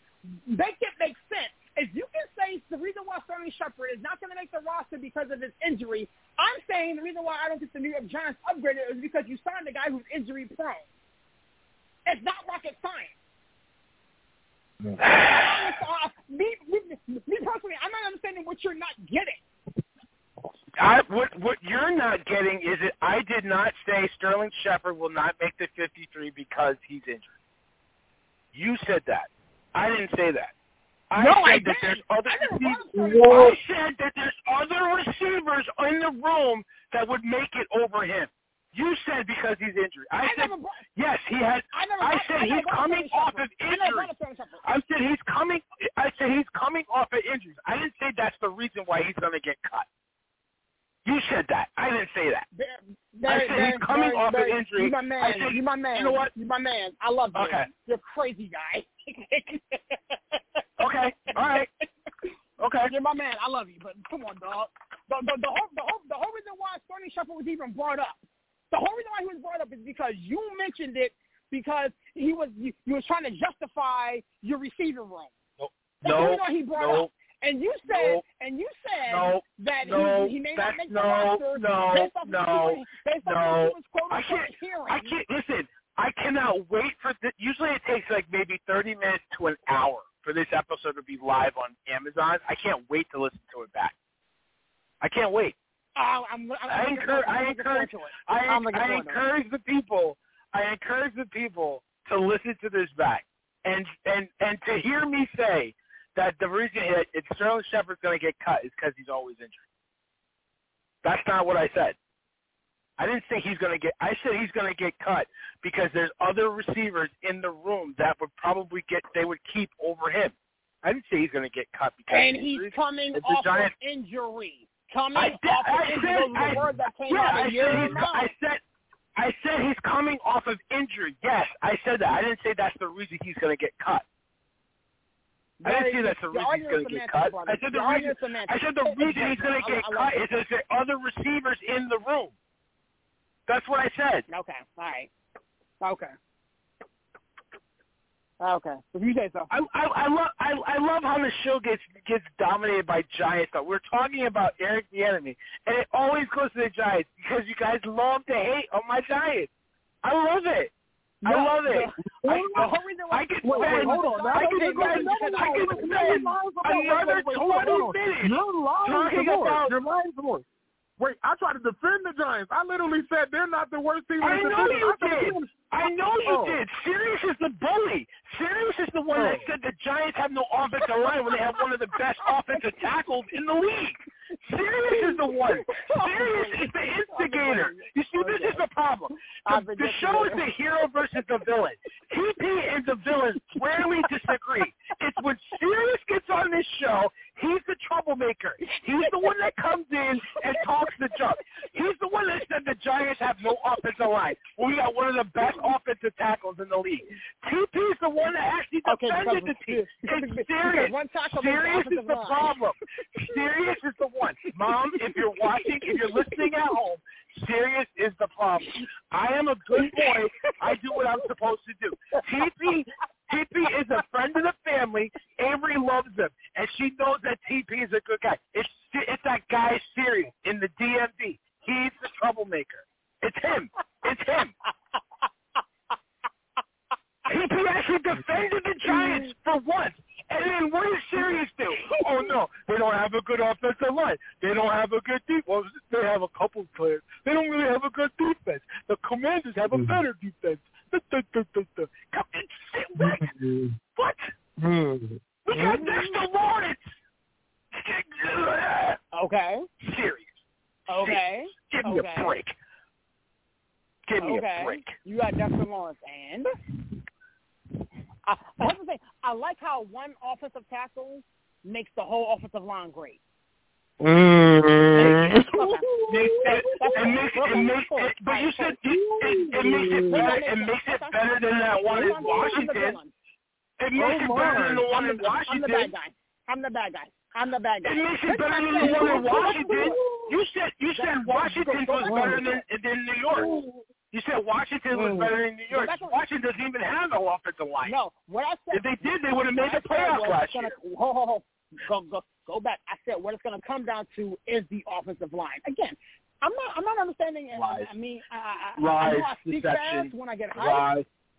I know, I know, I know. I speak fast when I get hyped, but I'm speaking pretty good English right now. What I said was, I think both Mm. offensive lines need some work, and then it's going to come down to both offensive, offensive lines. I said both defensive lines are stellar. Well, defensive lines are great. I said the secondary. I like the secondary. You came back and said, you know, the Washington Commanders secondary is black and whack and this that, and the third.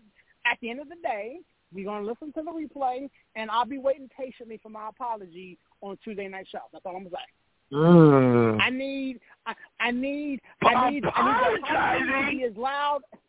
I, I, I need the apology to be as loud as the, as, as, as, as the lie. That's what I need. That's all I'm asking for. That's all I'm asking for. I need the Mm. apology to be as loud as the lie was. Mm. Apologize. Listen to the show over. Listen to the show over. TP, he said that that line was boo boo. He that's he said it was. He said both lines were. He said both lines are trash. I, I'll give you the I mean- Commanders line is trash. I'll give you that. Look for me.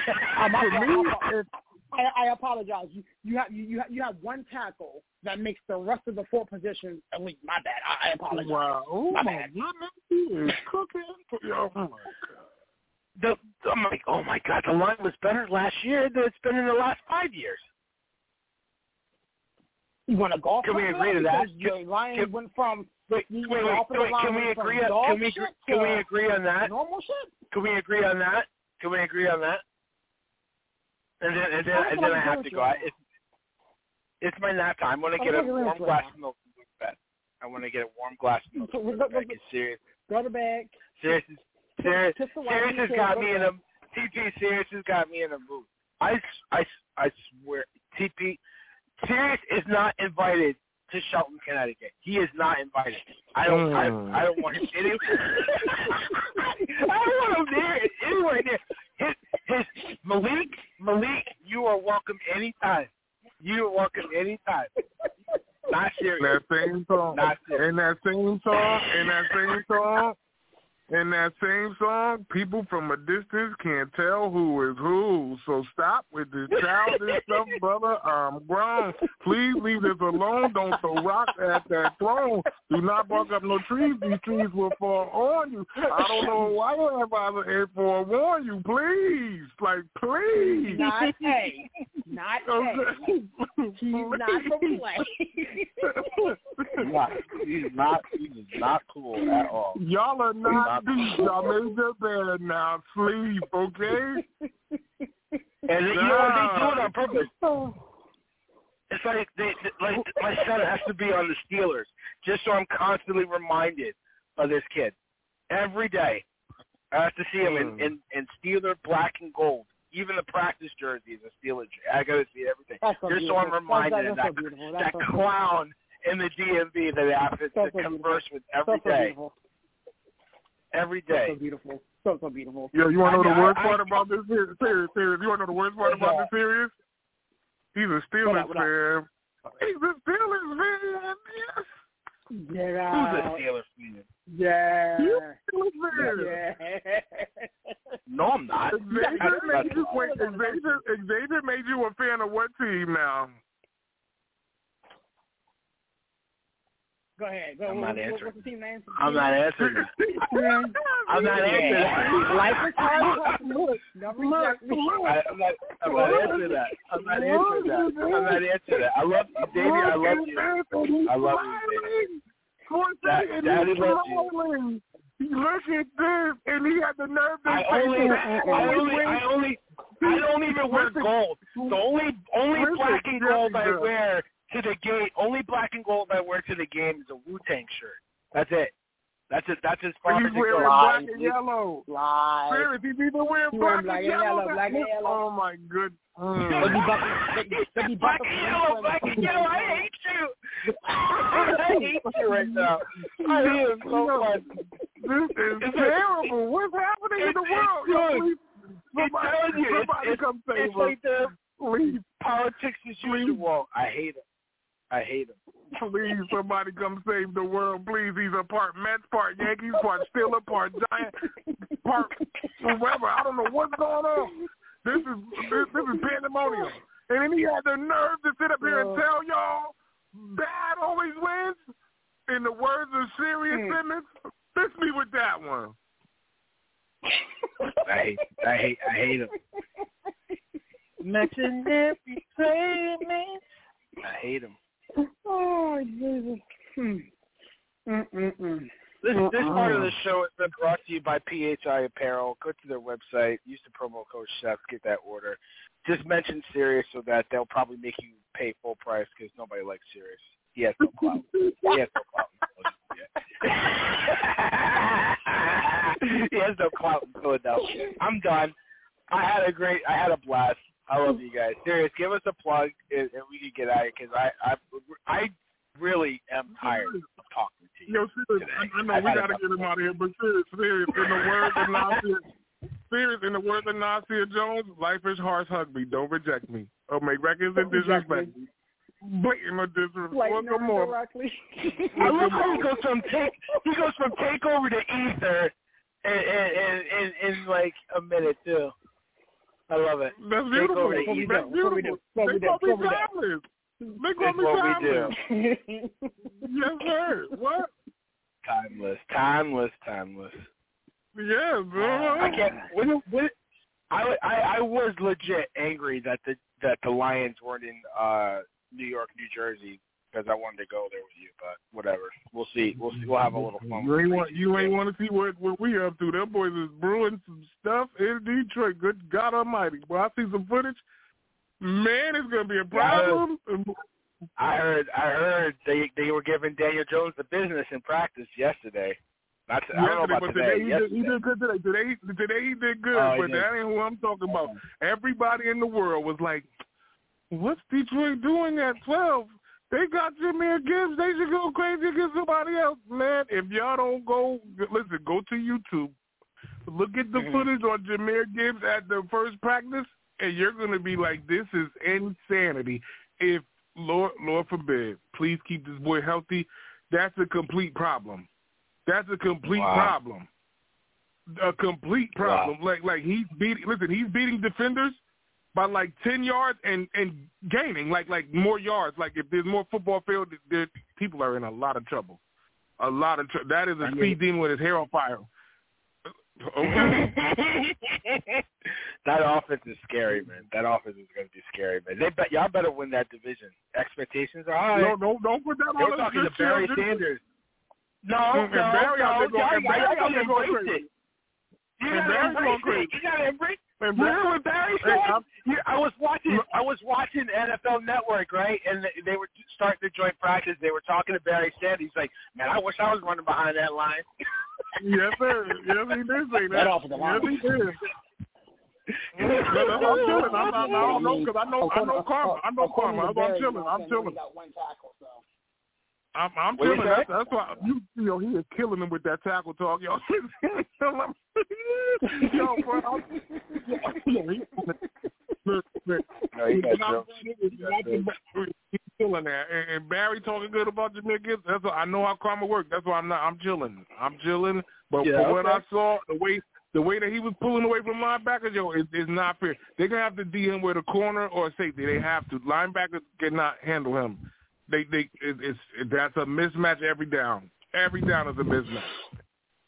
I love it. I love it. I gotta get that division, man. I don't care. Come with No, leave us alone. My, no, leave us alone. No, listen, don't turn into James Greenwood. That's what you're doing right now. That we got Teddy Two Club. This, this is what people want to do.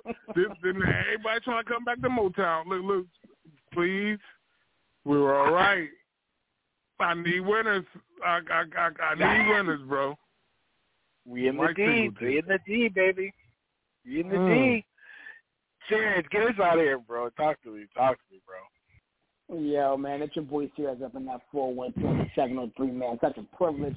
I'm excited to be here with you guys on another edition of the Caller's Cookout, man. Yo, definitely check out the blogs and the website. The, the Finger Foods is coming back. You know what I'm saying? We took a little bit of a hiatus, man. It's, you know, football. It's football's here, man. Football's here, and, you know, that's kind of what we get. We, we, we shining at that right there. With that being said, before I get out of here, I will say this. You know, everybody's making their jokes and they make lay about the uh, Thanksgiving in Alabama.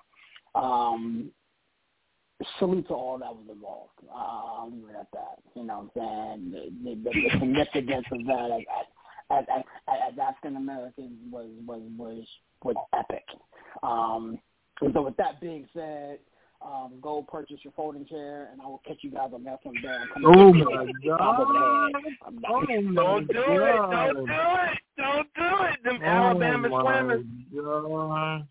Mm. So I was Mm, mm, I was mm. walking to my son's practice today, and uh, there was a couple of little Mm-hmm. old kindergarten chairs with the with the hard plastic bottoms. The hard plastic bottom was missing. I said, "Uh oh, Alabama Slammers! They, they they got somebody got some chairs swinging." Oh my God. so, you know, they on sale at Walmart. Go get you a chair. Go get you a chair. I bet you. I bet you. They. That's what happened. No, the F crazy- around and find crazy- out was a person. the crazy part about all of that is, yo, finally, like people are there to help somebody else in trouble like that. They was literally gonna mm-hmm. jump him crazy if nobody Yeah. was there. One guy got down there and it helped him by himself with like six other dudes, and then once everybody else came, it was like the masses turned on them. It was either it was even other people of their descent helping, you know, the black Americans. Like like they knew they was in the wrong. Like that that's incredible. But once Sirius had to hit the nail on the head with that folding chair. Once that folding chair came out, all hell broke loose. People was getting done. thrown in the water. Was done. Every and then that one person in the red shirt got hit. Like I don't know if y'all remember the the game at like Chuck E. Cheese and stuff like that back in the day. It was like a beaver that used to come out the hole. You had to have the mallet and knock him in the top of the head and knock him back down. The way that he hit homeboy or that lady, I don't know if it was a lady or a guy, but it, it stopped the whole show. The cops had to come and throw. That was a lady. The, the cops had to throw him on the ground. They was like, yo, you bombed him too bad. Was, yo, incredible. Yeah, listen, I'm. I, I don't even think charges are going to be brought up against those people that was swinging on them on them white boys. I mean, they listen. Nobody deserves to get assaulted and, and hit with a chair. We make light of it, but you after round you found out. That's what happened. Sorry. Sorry. They Sorry. tried that in a small town, and they yeah, I, I, I, obviously Yeah, that, you- that that song takes on a new meaning now. Mhm, Like, listen, once that hat went up in the air, it was on like he was like after It was his the job. signal, man. He tried to rush him. That was when it. he threw the hat, he tried, when he threw the hat, the dude, the guy tried to rush him. Like what? It was like yo, Uh-huh. he was like, that's the opportunity to go get him. And they was winning at Yep. that point, but homeboy ran down like three flights of stairs to come get to them and help clean that up. I'm like, thank goodness, because he would have got tore up by himself. That was bad. People were jumping off the river boat, swimming to the fight. They, that, that was crazy. That was that was crazy. Because mm, they were drunk. They shouldn't have been parked. They shouldn't have parked their boat there. They should have been there at any point, and then they tried to get up, get up in that dude's face and, and try to to jump him. Mm. Yep. And they talk about, and it was like that woman. She had no. She she shouldn't have been hit with a chair. Well, you tried to use your white She privilege to get up in a fight. Mhm. That's what happens. You you didn't get mad because she got hit. You didn't get half mad because she was a woman. You got mad because she's white. That's why you got mad. Yep. Mm. And you found out. Look at so, this. I love it. I don't care. We gonna talk about it. we all we all family in here. We gonna talk about it. It's it's right. TP know. You know, brother. You know. TP I, I, no, no, I know. Look, look, I try to, I try to um fine line it, but watching how the they okay. So if you and it's, it's funny that we're talking about the situation, but if you watch the whole situation, the dude that started the fight with his shirt off, right? I guess it was like it mm-hmm. was like a football play. So he sent the two dudes past them to act like nothing happened. And so mm-hmm. the two walk, two dudes walked past him. As soon as he said it, they came right back to like start to jump. Like that, that was the setup. It was like, oh shoot! So that's mm-hmm. when the dude ran down the stairs to come, like at least come clean it up, and then it turned into him. Then another person come running downstairs, dude jumping from the ship, swimming over there, and then that's when the melee happened, and then they was outnumbered. And it's it's that's that's good karma for some people that was up there following the rules, and it's always us that have to follow the rules. But we did it right, you know what I'm saying? And um, he's doing his job. Let alone, not only is he doing his job, it's being recorded on him just say like trying to be like, yo, y'all got to move it. Y'all can't park it here. And they was like, nah, we not having it. You not you telling us what to do in the middle of uh racial issue, racially issued Alabama. Like no, and and it sure came out, you know, in his favor at the end of the day. He took a couple of lumps, and that's the bad part about it. But at the end of the day, the people came there to help him, and and thank goodness that it was people there on site to like make sure that it didn't get bad, and they ran away and, and got away with that madness. That that's incredible. Mm-hmm. You ain't gonna Yeah, get away with it. Not on our watch. Not on our watch. Listen, I'm glad somebody stuck up for him because that wasn't right. And you know what? They should have That been could in have that got situation. that could have went very, very, very, very left, very, very quickly. And once the one thing about it is Yep. that we can we can, we can move on. The one thing about it is if those forty some odd brothers wanted to do more harm, they could have. And so many Mm-hmm. Mhm. times African Americans are on the opposite end of that situation, and you know what I'm saying, like the the brother doesn't make it home. You know what I'm saying? So exactly. the significance of that whole situation, like the, the from, from from the fact that the name of the boat was Harriet Tubman, from the simple fact that the that the river that they were on was used to import and sell slaves, to to to, to the fact that the the, the African American Avengers assembled and the manner that they which they did, the fact that the 16 year old dude swam and pulled himself up. The brother was 16. His name was Aaron, by the way, which I find highly ironic. But brother was mm-hmm. swam across and pulled himself up to get himself into a situation. Like everything that we have been fighting for as African Americans and dealing with as as a culture was on display there, and the fact that we responded in the manner in which we did as a culture. You know what I'm saying? Forget the fact that it was a chair. Like, I mean, it could have been anything, but the fact that they rallied together to save that brother who was in a situation that he had no business being in when he was just doing his damn job trying to get the the boat mm-hmm. docked. You know right. what I'm saying? Like this is this this is a mm-hmm. time where you know you you're, you're on your boat, you drinking your whatever, and you got sauced up. Now you got sauced up, and subsequently got effed up. And then the coup de grace, that whole situation, is the fact that they went to the hospital and refused service because the the hospital that they were at were all African Americans. With all wow. medical professionals, yeah, wow. We, we were the medical professionals.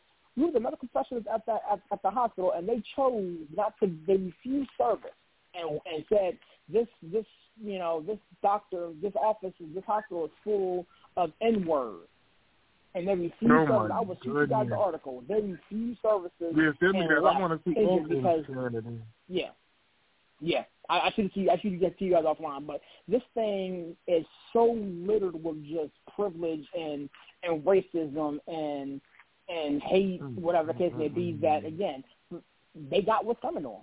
You know what I'm saying? They got. And it could have been a lot worse. I, I, I hope this is a, a a step in the right direction for other brothers and sisters looking out for each other and not necessarily turning the peace on each other. Like again, there were no there, there were no puny creams involved.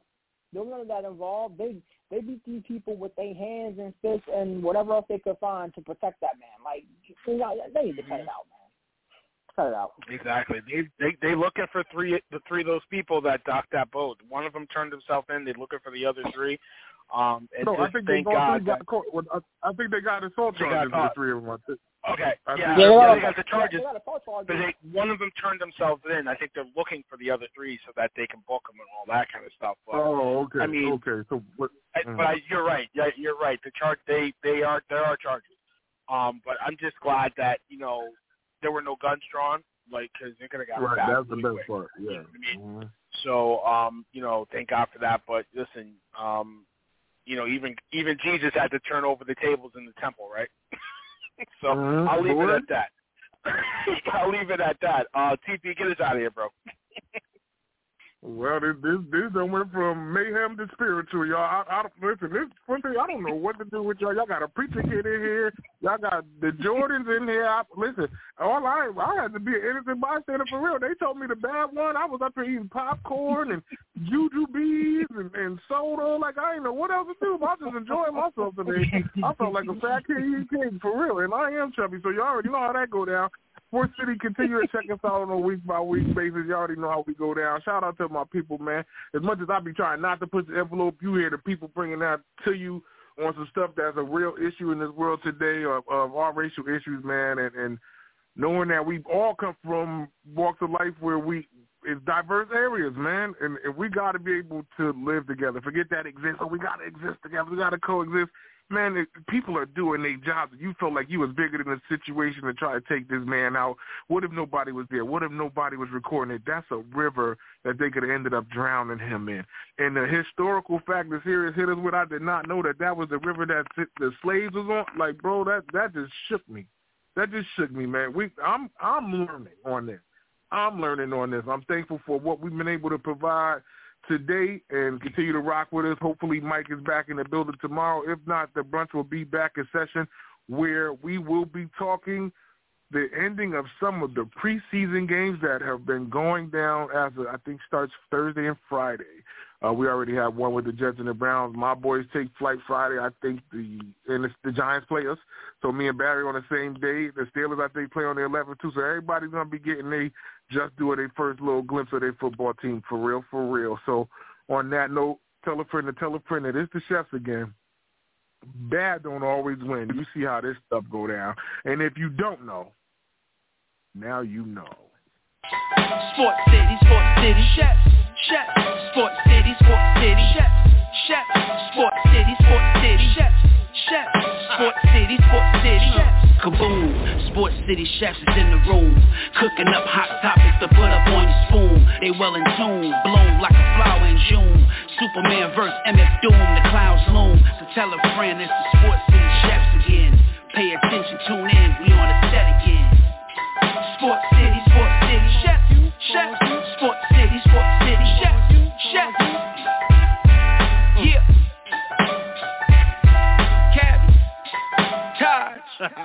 Woo! Connecticut. Uh.